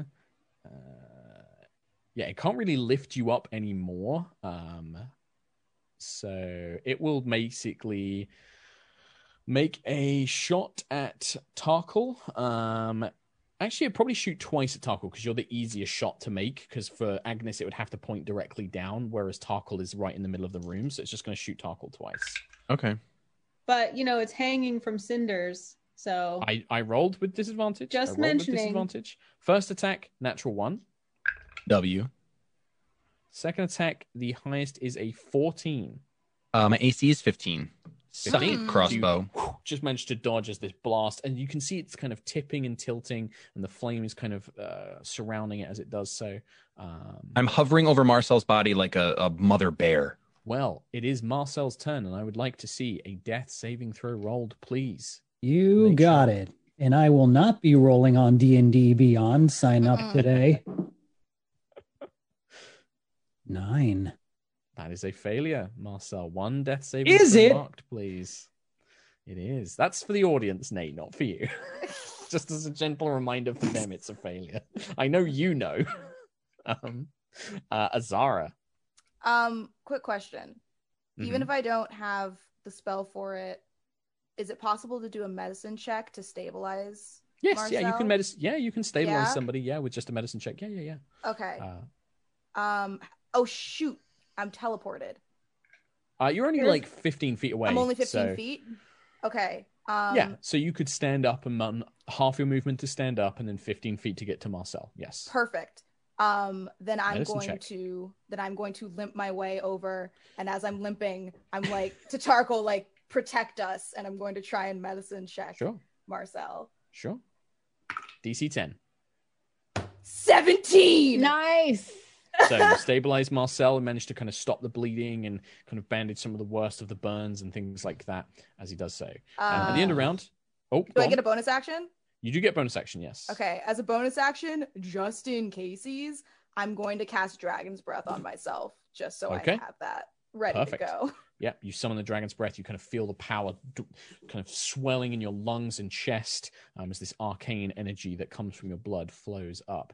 At the end of the round, uh, roll, let's say a d6 for me, please, Anna. This will be the kind of fire damage that the ceiling is taking. Four. Four. You hear the wood crack and splinter. Can Agnis make a dexterity saving throw for me, please? She As the can. turret drops from the ceiling and threatens to land on top of you. 13. 13. Uh, we'll say half damage um, as this thing just kind of like slams into the ground. Uh, so that's going to be three damage. That's already halved um, as you just manage to kind of throw yourself to the side as the turret collapses from the roof, comes slamming down as like almost directly on top of Agnis. You manage to kind of throw yourself to the side, and it's now kind of on its side awkwardly pointing still down the hallway but it's now on its side. You know it's having trouble reloading but still seems uh, active um, even disconnected from the ceiling. The flames above are beginning to grow worse as well as the whole kind of top floor um, uh, begins to burn. Um, you hear the kind of stomping of boots um, as Elissa, who is protecting Shadow uh, Shadowbriar and Sarah Lee, who are downstairs, she kind of has them behind her, like you know, sword out, ready to protect them. Um, makes her way down the corridor. She will basically spend her turn to dash and is lifting the sword above the crossbow to ready to strike, but that's her action to dash. I also want to yell at the rest of our company and Mhm. be like, we need a fire brigade. Get buckets of water, blankets. I honestly think that Elissa at this point is just like, Baroness, you are the fire brigade. Can you not do something with this? Uh, no, that's why I'm calling for help. I need water. I can only Uh. set things on fire, not stop it. oh my god. Um, Sarah Lee uh, isn't really a mage, but she kind of cowers behind Azara, kind of like, "Oh, M- Majesty, your engines!" Kind of like, kind of like attending to you, but she can't really do anything, so she's just sort of panicking. Poor Um, girl. but Will- Willow Song will come. Will basically kind of is just like, "Ah, he seems to be alive, but I'll, I'll see what I can do, and she will uh, place her hands on uh, Marcel and do do do. Uh, that is a. Uh, 14 hit points back, Marcel. That's Um, more than double what I have. Azara, make an arcana check for me. Okay. Dirty 20. Hmm. Do you need to DM me something? Yeah. All right. Oh, All right. Yeah. I'll do it on Discord. All right. It's just easier than the uh, than the other one. while this Uh, secret DM is happening from the DM, I would like to take a note to let the chat know that no, Evening Star does not endorse breaking and entering nor arson. So I mean, speak for yourself. Shady Penguin does not endorse breaking and entering nor Same. setting houses on fire. Same. Which I guess the Crownsilvers are just a couple of criminals at this point. We're just doing what we got to do. Are we now all the mafia? I mean, We're royalty. That's but... that's the thing. Agnis was like, kill the threat, and then she realized like I just destroyed private property. ah. Not just private property, Noble's private property as well. Ah, that makes it better. As an enemy, may well, we've made that does for not for the law. Uh, Marcel like comes back to consciousness and sees that this place has been set on fire.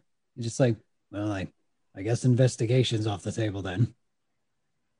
Well, uh, things are still happening. So as Marcel comes to life, uh, this crossbow, this turret is still active, and it's still in a position where, unless dealt with, it's still probably going to be able to attack. Um, so Agnis Crownsilver, um, and you are still connected to it by a chain, and this thing looks heavy. Uh, whilst you're attached by the harpoon, moving away is going to be difficult. Did did the other than not Alyssa, but we had this company of guards. I told them to go get water. Did they did they comply? You, you definitely hear like some kind of shouting from below. Yes. Okay. That's good. So I can focus on this threat. Um I'm just really pissed off at this point. So you see Agnis's like her teeth grow into fangs and her nails sharpen and she's just like Row! and she primal savageries the The turret on the ground. the turret, yeah. Sure. Give yourself advantage on the attack. Um, as it is basically, it can't be knocked prone, but it kind of is prone. It's kind of on its side, like ah, you hear like Ooh. the cogs spinning and uh, With advantage Going. it's 25 That is a hit. and it will do 11 acid damage. Oh, wait, no. More. No, yeah, that's it. Never mind. 11 points. So you begin tearing at the thing, melting. The, the kind of claws and fangs kind of secrete acid as you strike, and small sparks of flame. Um, the the melt, uh, the metal plates begin to melt. The wooden structure begins to burn, but it's still still active, still still just barely managing to uh, stay functional. Um, anything else, Agnis? Oh, fire spirit. Um it will It will just flame seed the turret. Sure. I was trying to see if like my fire spirit could put out a fire somehow, but I don't think that I can think of a way. Um it rolls a 14 to hit. Uh, that is not enough. The Does it have advantage though? Because it's not. It would have advantage. Yeah, yeah, yeah. I'd say it has Let's try one more time. Sure. That's a 15 to hit. Uh, still not enough. The actual structure Ooh. of this thing is very solid, like made of thick wood and metal, um, like it's protected by kind of armor. Uh, Tarkhal. Uh, I am just going to throw my dagger at the crossbow. Sure.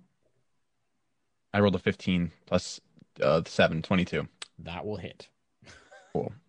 So Agnis is within five feet, right? So I do get the 46. You do. Cool.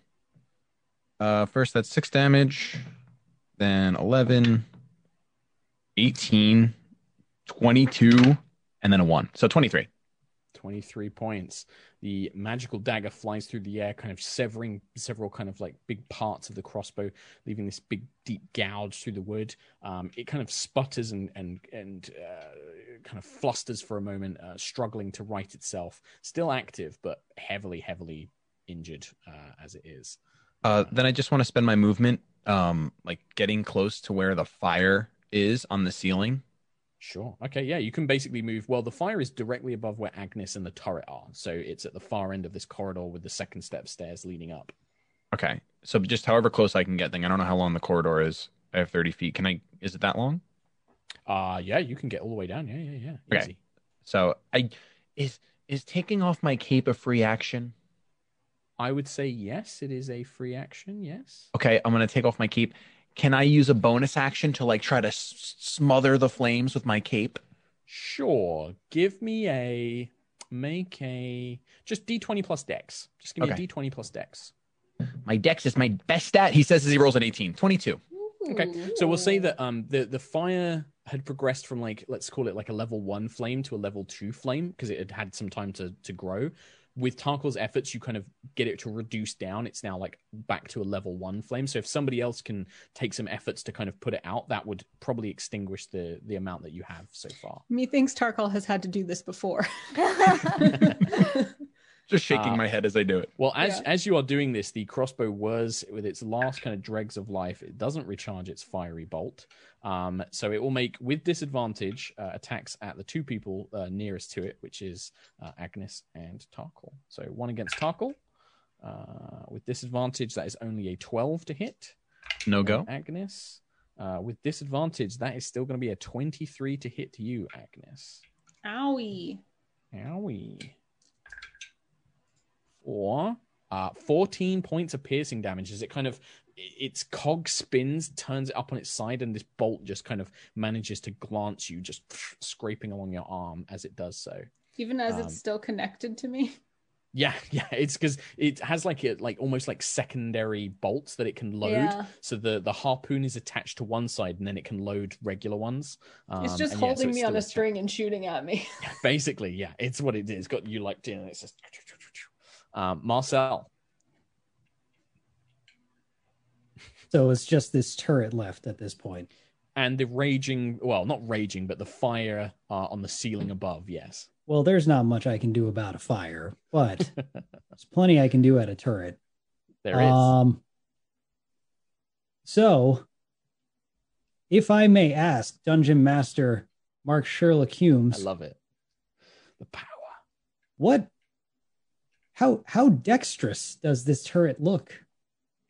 Right now, not very. Um, Okay. It has like good accuracy, but I'd say right now it is very yeah. It will have disadvantage on like any Dex saves or anything like that that it makes. Cool. I was gonna say it seems not likely it would do a backflip out of the way of anything. So I'm gonna burning hands, and that's a Dex 15 save. Tarkhal and Agnis are next to it, but I would say that you could probably angle the burning flat, Oh, burning it's a hands. cone. It is a cone. Can I you like angle get the up burning to it? flames. Yeah, I'll angle it so it doesn't. The the wooden wall and the windows and the curtains behind it probably will go up in flames, but you can definitely hit the the thing. Well, no one's explained to the minister what the actual plan is, so I'm assuming we have great reason to burn the place down. sure. Uh, that's a failure. So give me that. Give me that sweet, sweet burning hands damage. All right. We have math 13. Exactly how many hit points it had left. So you Finally. watch as this cone of flame erupts from Marcel's hands, engulfing the the turret, but it also kind of curls upwards in the corner of the corridor. The curtains near the window kind of go up, and then the flame that Tarkhal had just managed to start getting to die down just erupts in more fire. Are we um, out of as it does initiative right now? Well, I mean, we're out of initiative, but let's kind of keep a play-by-play action Okay. as the the house is on fire at this point. Mm. Uh, turn is it? technically, actually, somebody gets to go before you, Azara. Mm. Um, I need to look at your character sheet for reasons. Uh, Cormyr, Azara Mithras. Let's have a look here. That's do you disturbing. well, do you mind me rolling something on your behalf, Azara? Because I would like you to not necessarily have the knowledge on if you succeed or fail. Okay. Is that all right? Yeah. This is going to be.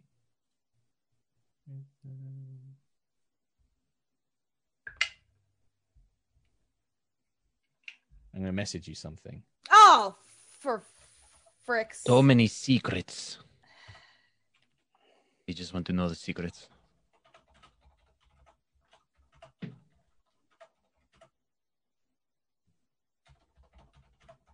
I hear the typing and I see that Sherlock Hulmes is typing and I'm very nervous. For what it's worth, I have Actually- an idea to put out some fire. So, Hmm. Poggers, dude. Heck yeah. Have Heck there- yeah. There's no way that they would have known that you recognized stuff. So I'm going to retract that. I'm going to retract that. They wouldn't know. Um, I know exactly. I know exactly the vein of what was about to happen. I'm so aware. Oh my god. Okay. what would you like to do, Mica? I would like to uh keeping my mind very clear. I'm just putting that out there. Uh since Dragon's Breath is already initiated on me, I want to kind of limp my way down the hallway with my whole ass six hit points and uh blow ice on the fire, just like continuous ice. With that, I'd say that the ice is definitely enough the, to kind of ca- counteract the effects of the burning hands and the lingering flame that was there. The kind of ice kind of. You hear the wood warp and crack as the, the heat differential kind of causes it to snap and break, Mhm. but the ice manages to suck out any of the kind of remaining temperature um, and at least dull the flames, especially with Tarkhal kind of with the cape and everybody else making the efforts to do it. Um, and yeah, you manage to uh, cause it to to stop the flames end. Okay. Um, You do hear uh, the kind of cries for for water buckets and things now. Now that the adrenaline begins to wear down um, from outside, um, but then people begin looking up. Uh, the smoke beginning to die down after a few moments. Um, having noticed these things as we walked in, do I now notice like was the trap door specifically just housing the turret or was it guarding like an entrance to something? It was just housing this turret. It looks like it was built to hold this device, this creature or device or whatever it is, this construct. Um, and then once the other two, once the rug and the statue became active, it then seemed to drop down. Can I discern where this hallway leads and why it may be so protected? Uh, this hallway is how you reach the second set of stairs leading up, and you can see that the stairway leading up just ends in a single door. There's not like another landing or anything. And that's there. where we've heard his study is. That's where, yes, you were told his study was.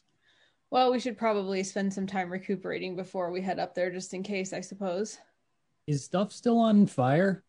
No, it's Uh, out now. Azara's ice Oh. breath has pretty much put it out. Yeah, like Okay, the, the cool. cold, Then never cold breath has managed to render Nice. it. You don't know what kind of damage it might have done. If there is a room up there, it might have like the smoke or flames might have dealt some damage to whatever was up there. But yeah, there's no way to know for that for sure.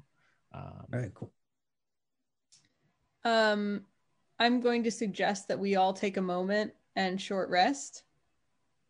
What is the shortest a short rest can be? One hour. Oh, I don't know if Tor- Tarkhal's going to do that. Uh, We're gonna because Well, because no, we're like don't we're have to- if Tarkhal feels like he doesn't need it, he could just carry on. Like if we're- Agnis, Marcel, and Azar are injured, he could investigate. only just because we like we we we we broke into this house.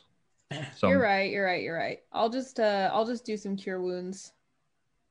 How are how are y'all looking?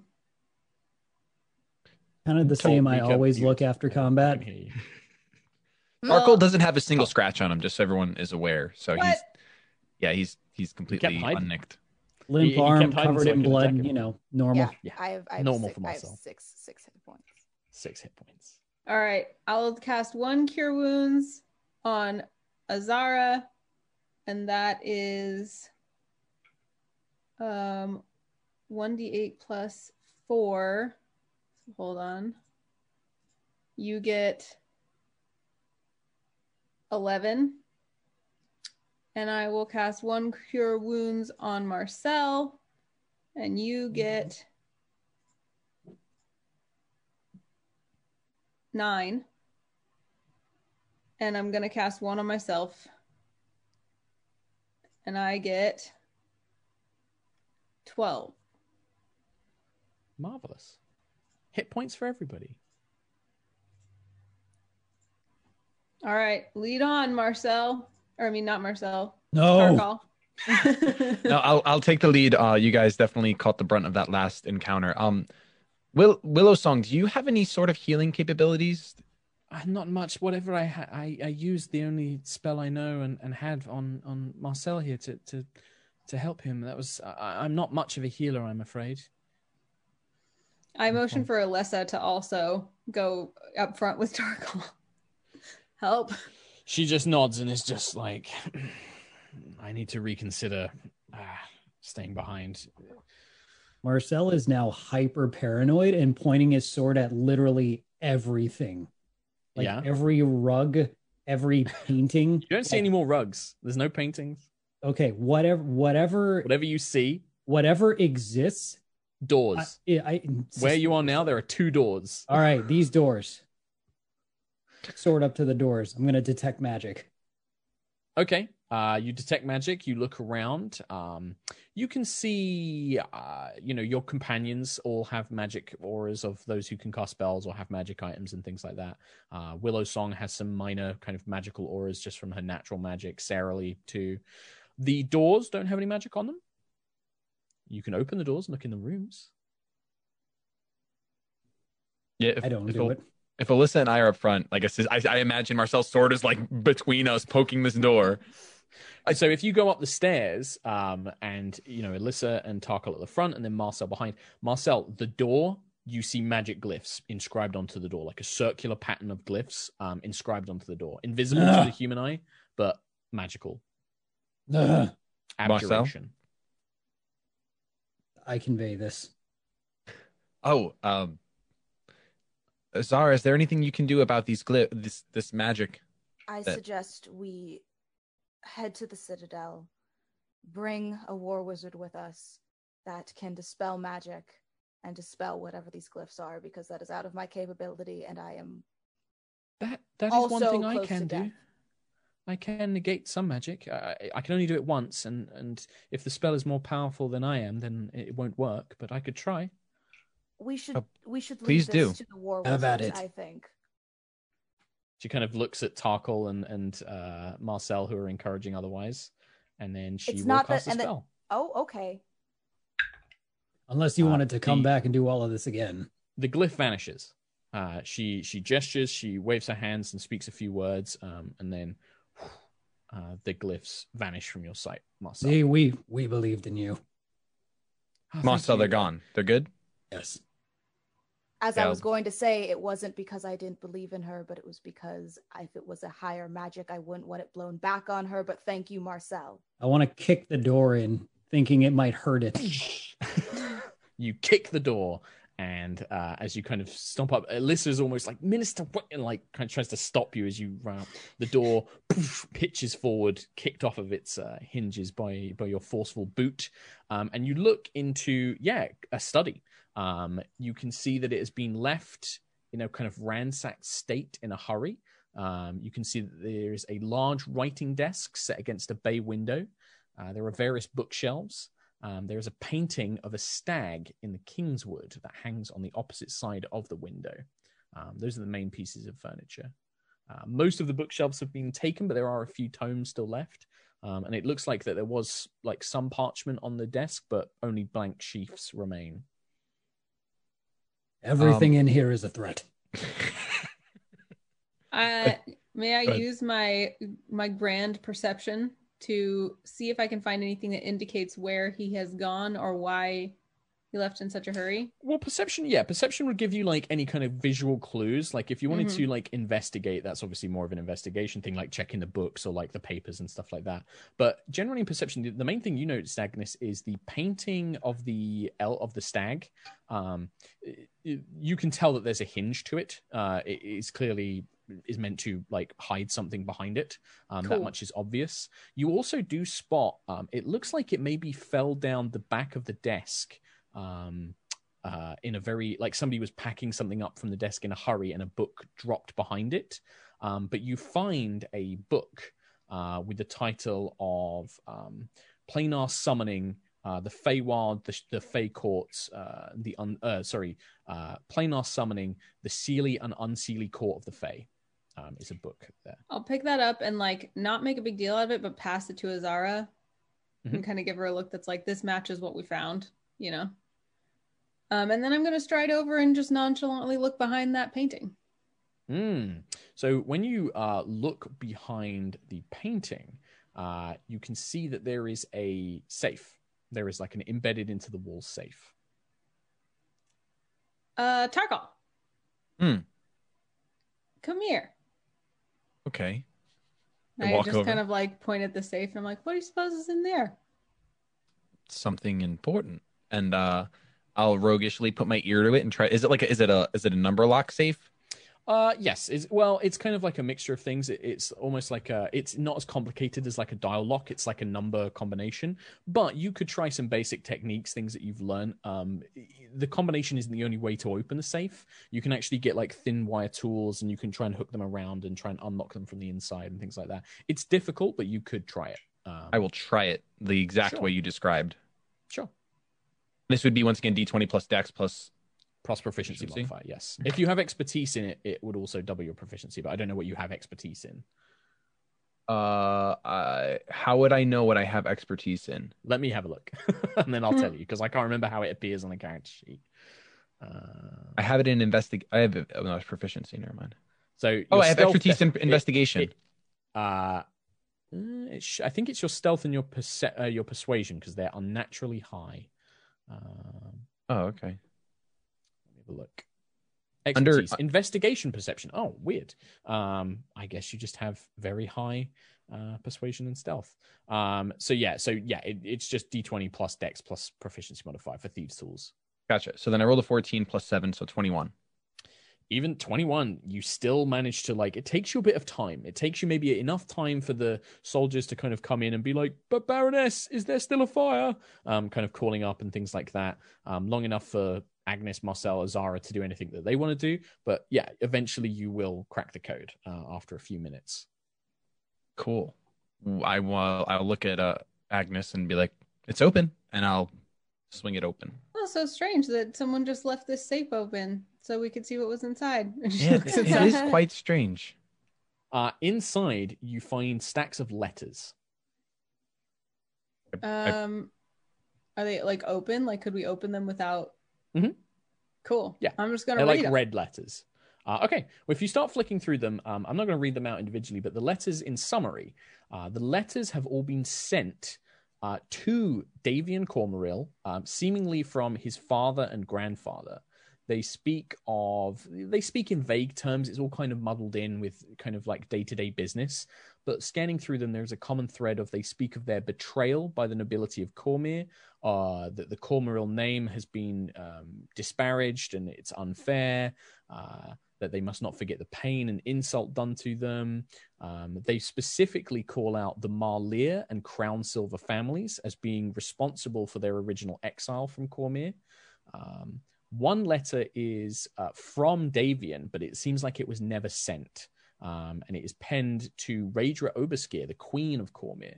Um, it outlines his fury at Evening Star being given to two children, one a half elf from some peasant, and the other a naive brat who has never known true hardship. Um, it talks about his outrage, and the letter ends with You and Celeste will regret this, Raedra. Cormaeril will not be insulted again. Wow. Share this out loud, or are you just reading them to yourself?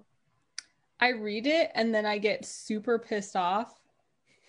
And I, hmm. Agnis was trying to kind of keep this discreet. So she's just going to put that in her cloak to share later. Okay. So you kind of like Um, secrete it away.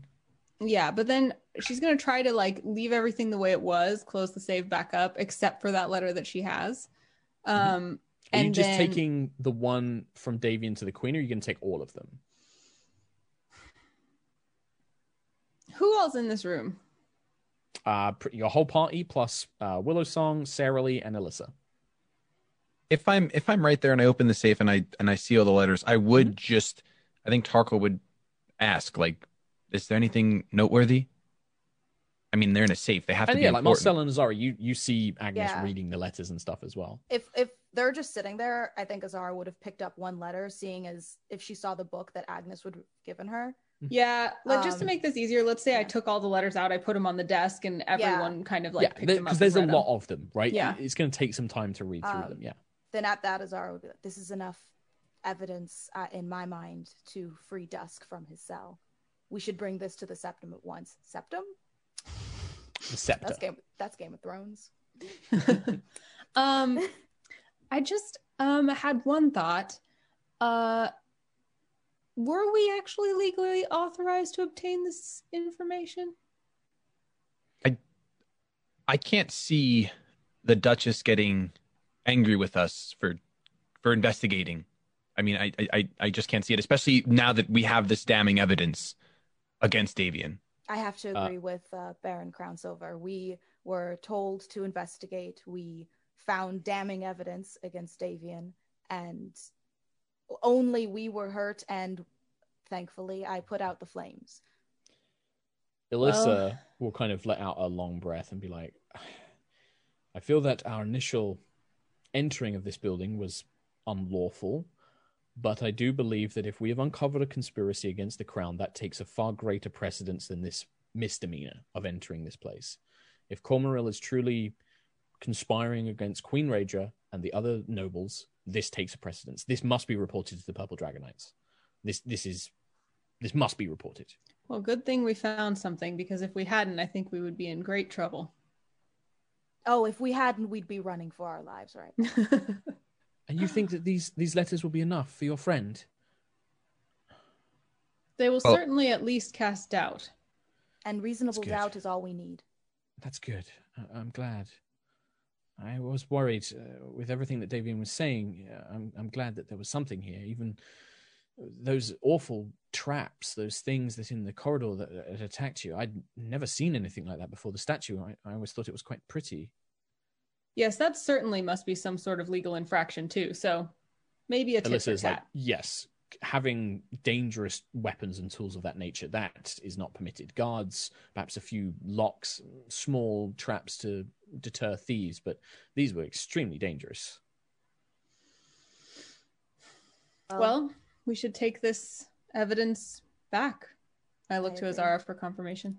I agree. Um, I think that would be best, and possibly while they are working out legality between Dusk's accusations and what we found today, we can take a small rest, seeing as most of us are worse for the wear here.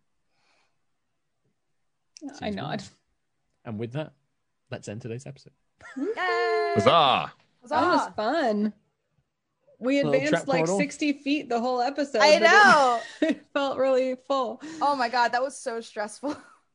That was uh yeah, it was I I when I put that rug of smothering in and as soon as Nate said, Well, I just marched down the corridor, I was like, Oh no, Oh, oh, no, no, Oh, poor, no, And poor this boy. is this is where I stay for the whole session. Don't lie. You weren't like, oh no. You were like, oh yes. Mark, burst. I want to let you know I had a hit point at a certain point. Uno. I had a solitary one. One one day I might actually do damage to Tarkhal. One day. One day. Listen, yeah, Tarkhal it'll happen, hurt. I'm sure, and it'll be like two, but it'll happen. Yeah, You it will happen when you've the got rogue. evasion and uncanny dodge where you're just like, Yeah, I'm just gonna take half of that. You know what? I can take half. Why not? I'm a rogue. I love it. um, amazing. Shall we do some shout outs and then wrap up? Let's do it. Cool. Who wants to go first? You should. Uh huh. I, w- I Also, will Also are we close to leveling up yet? Uh, I think, in fact, actually, let's level up because you guys are going to pretty much at the end of this, you guys are going to go to the scepter and hand in this evidence, right? And my the thing that I set in my head was once you prove Dusk's innocence, you get the level up. So you've got evidence, you're going to present this, and then we'll assume that, yeah, we'll hope that Dusk is set free. Uh, so, yeah, next let's episode, say we should come level nine. You should come level nine. Yes. Poggers. Yay. Quick question. I don't want to like spoil anything, but should we come level nine with some of the things that we've spoken about previously? Like, okay, cool. Yes. Uh, I have to do a. I have to make something for Shady. So I'm excited. I'm excited. Ooh. So yeah, it will be very uh it will be very rough and might need some tweaking as we play Shady. So, I'm sure it'll 'cause it'll be fun. It'll be playtest. super. Um, but yeah, we're gonna do that. So yeah, come level up, uh, level up uh, in between sessions, and then we'll start next session going over what you guys um like little bits and bobs and anything that you've added, and we can start talking about that stuff. Um, are you guys gonna take a long rest? Do you think, or a short rest? I mean, I before we give them the evidence, Yeah, Oh, probably no rest. yeah, I think we Yeah? give it Just to go them straight and there? then Okay. yeah. that's Yeah. good. It's just I want to plan for something, especially for uh, Mica's uh, thing that she's doing. So I just want to uh, prepare myself for some stuff on that. Um, Um, Sweet. I can I have a quick like chat with you about that after this. Cool. Sure. Dope. Um, cool. All right. Well, uh, eh, let's do shout outs then. Uh, I guess. I will go. You start. I guess I will go first. Hi, I'm the DM. I'm Mark Hulmes. Uh, you also know, may also know me as Sherlock Hulmes. I do another D&D show called High Rollers D&D. It's every Sunday at 5 p.m. UK time. I think it's like 9 a.m. Pacific. Um, so if you want a nice Sunday morning D&D, come and tune in. Watch us play through our main campaign, Aerois. I also have a brand new YouTube channel, which is just Sherlock Hulmes. You can also follow me on Twitter and Instagram, all under Sherlock Hulmes as well. Uh, and that's it. That's that's where you can find me. Uh, I tag da-da-da-da-da, Jonathan Shady Penguin. Uh, hi guys, my name's Jonathan, aka Shady Penguin. Uh, I have a YouTube channel called Shady Penguin Collects where I'm opening up cards, and it's a ton of fun. I opened up magic cards, which, fun fact, were made by Wizards of the Coast Poggers. Uh, so totally go check that out, and that's pretty much gonna be my shout out. I'm gonna go and tag Anna because she's underneath me. Anna is desperately trying to find out if the thing that she wants to announce has been announced. So I guess it's not. But I'll give you a hint. Next week. Evelyn is making an appearance this holiday season. So watch for that on social media. Those of you who liked Dice Camera Action or Acquisitions Incorporated or the C Team, all of the shows where Evelyn has appeared. Um, but if you're looking to watch any other role play, I play Star Wars role play on Mondays on my channel, Anna Prosser. Um, Tuesdays, I'm here. And on Fridays, we started a new talk show called um, called Extra Brains, which is a brainstorming Extra talk show that I do with my co-host DJ Wheat that I worked with for many years at Twitch. And the goal is to um, provide our brain power for you if you want to submit questions or ideas of things to talk about. But we're doing a special holiday episode. Our episode will be on National Native um, Native American Heritage Day, and so we're going to have our friend Cody Connors on to talk about um, being Native American in the U.S. and how to engage with Indigenous communities. Super Nice. excited to learn from him. He's amazing. Um, and then uh, if you missed Pawns and Patrons, we had one just this last Saturday. It's a drop-in friendly show that I do with some of the folks that we, I played with way back in Misscliks days. So that's a really fun one to drop in on. And all of the VODs are also on my Twitch channel. And I tag Mica. Hello, I'm Mica Burton. You can find me at Mica Burton. Um, uh, go watch Critter Hug on the Critical Role channel. I co-host that. You can go find really cool people in the D&D tabletop community doing some really awesome rad stuff. And uh, Matt and I make asses of ourselves, which is always entertaining. Um, also, keep an eye on the same channel this coming December if you like really scary, terrifying, rambling uh, stories being passed back and forth uh, with some special guests for the next two episodes. Uh, hint, Nice. hint, wink, wink, nudge, nudge. Uh, I tag Nate. Hi, um, my my name's Nate. Uh, I just learned that at level nine that uh, Eldritch Knights don't get any more spells, so big old L there. Um, and I've been streaming on my channel, also doing card openings and uh, building these these guys. That's been fun. These little Pokemon Legos. So oh my god, that's Charmander! yeah, and he's got he's got a Cute. little he's got a little blue friend. Look at him go, Squirtle. Where's his green friend? huh? His green friend. Where He is doesn't come in the set because Bulbasaur always gets hosed. So That's weak. Weak sauce. so uh youtube.com slash Nate wants to battle games. I've been doing stuff there. Come hang out. It is fun. I tag no one because I was last. I tag Mark again. What else are you doing? Uh, not a lot. I'm about to go read my book uh, and finish that off. That's what I'm going to go do. Thank you so much for watching uh, this week's episode of Knights of Eveningstar. We will be back next week uh, to continue this and, and hopefully get back to Eveningstar. I think that we're going to make our way back to Eveningstar next week, um, unless the party do something crazy that I'm not expecting. Uh, we should get back there there next week. Um, get to be home the entire city. That's pretty much it. Thank you very much, everybody, for watching. Check out more D&D shows here on the D&D channel. Until then, goodbye. We love you. Ta-ra.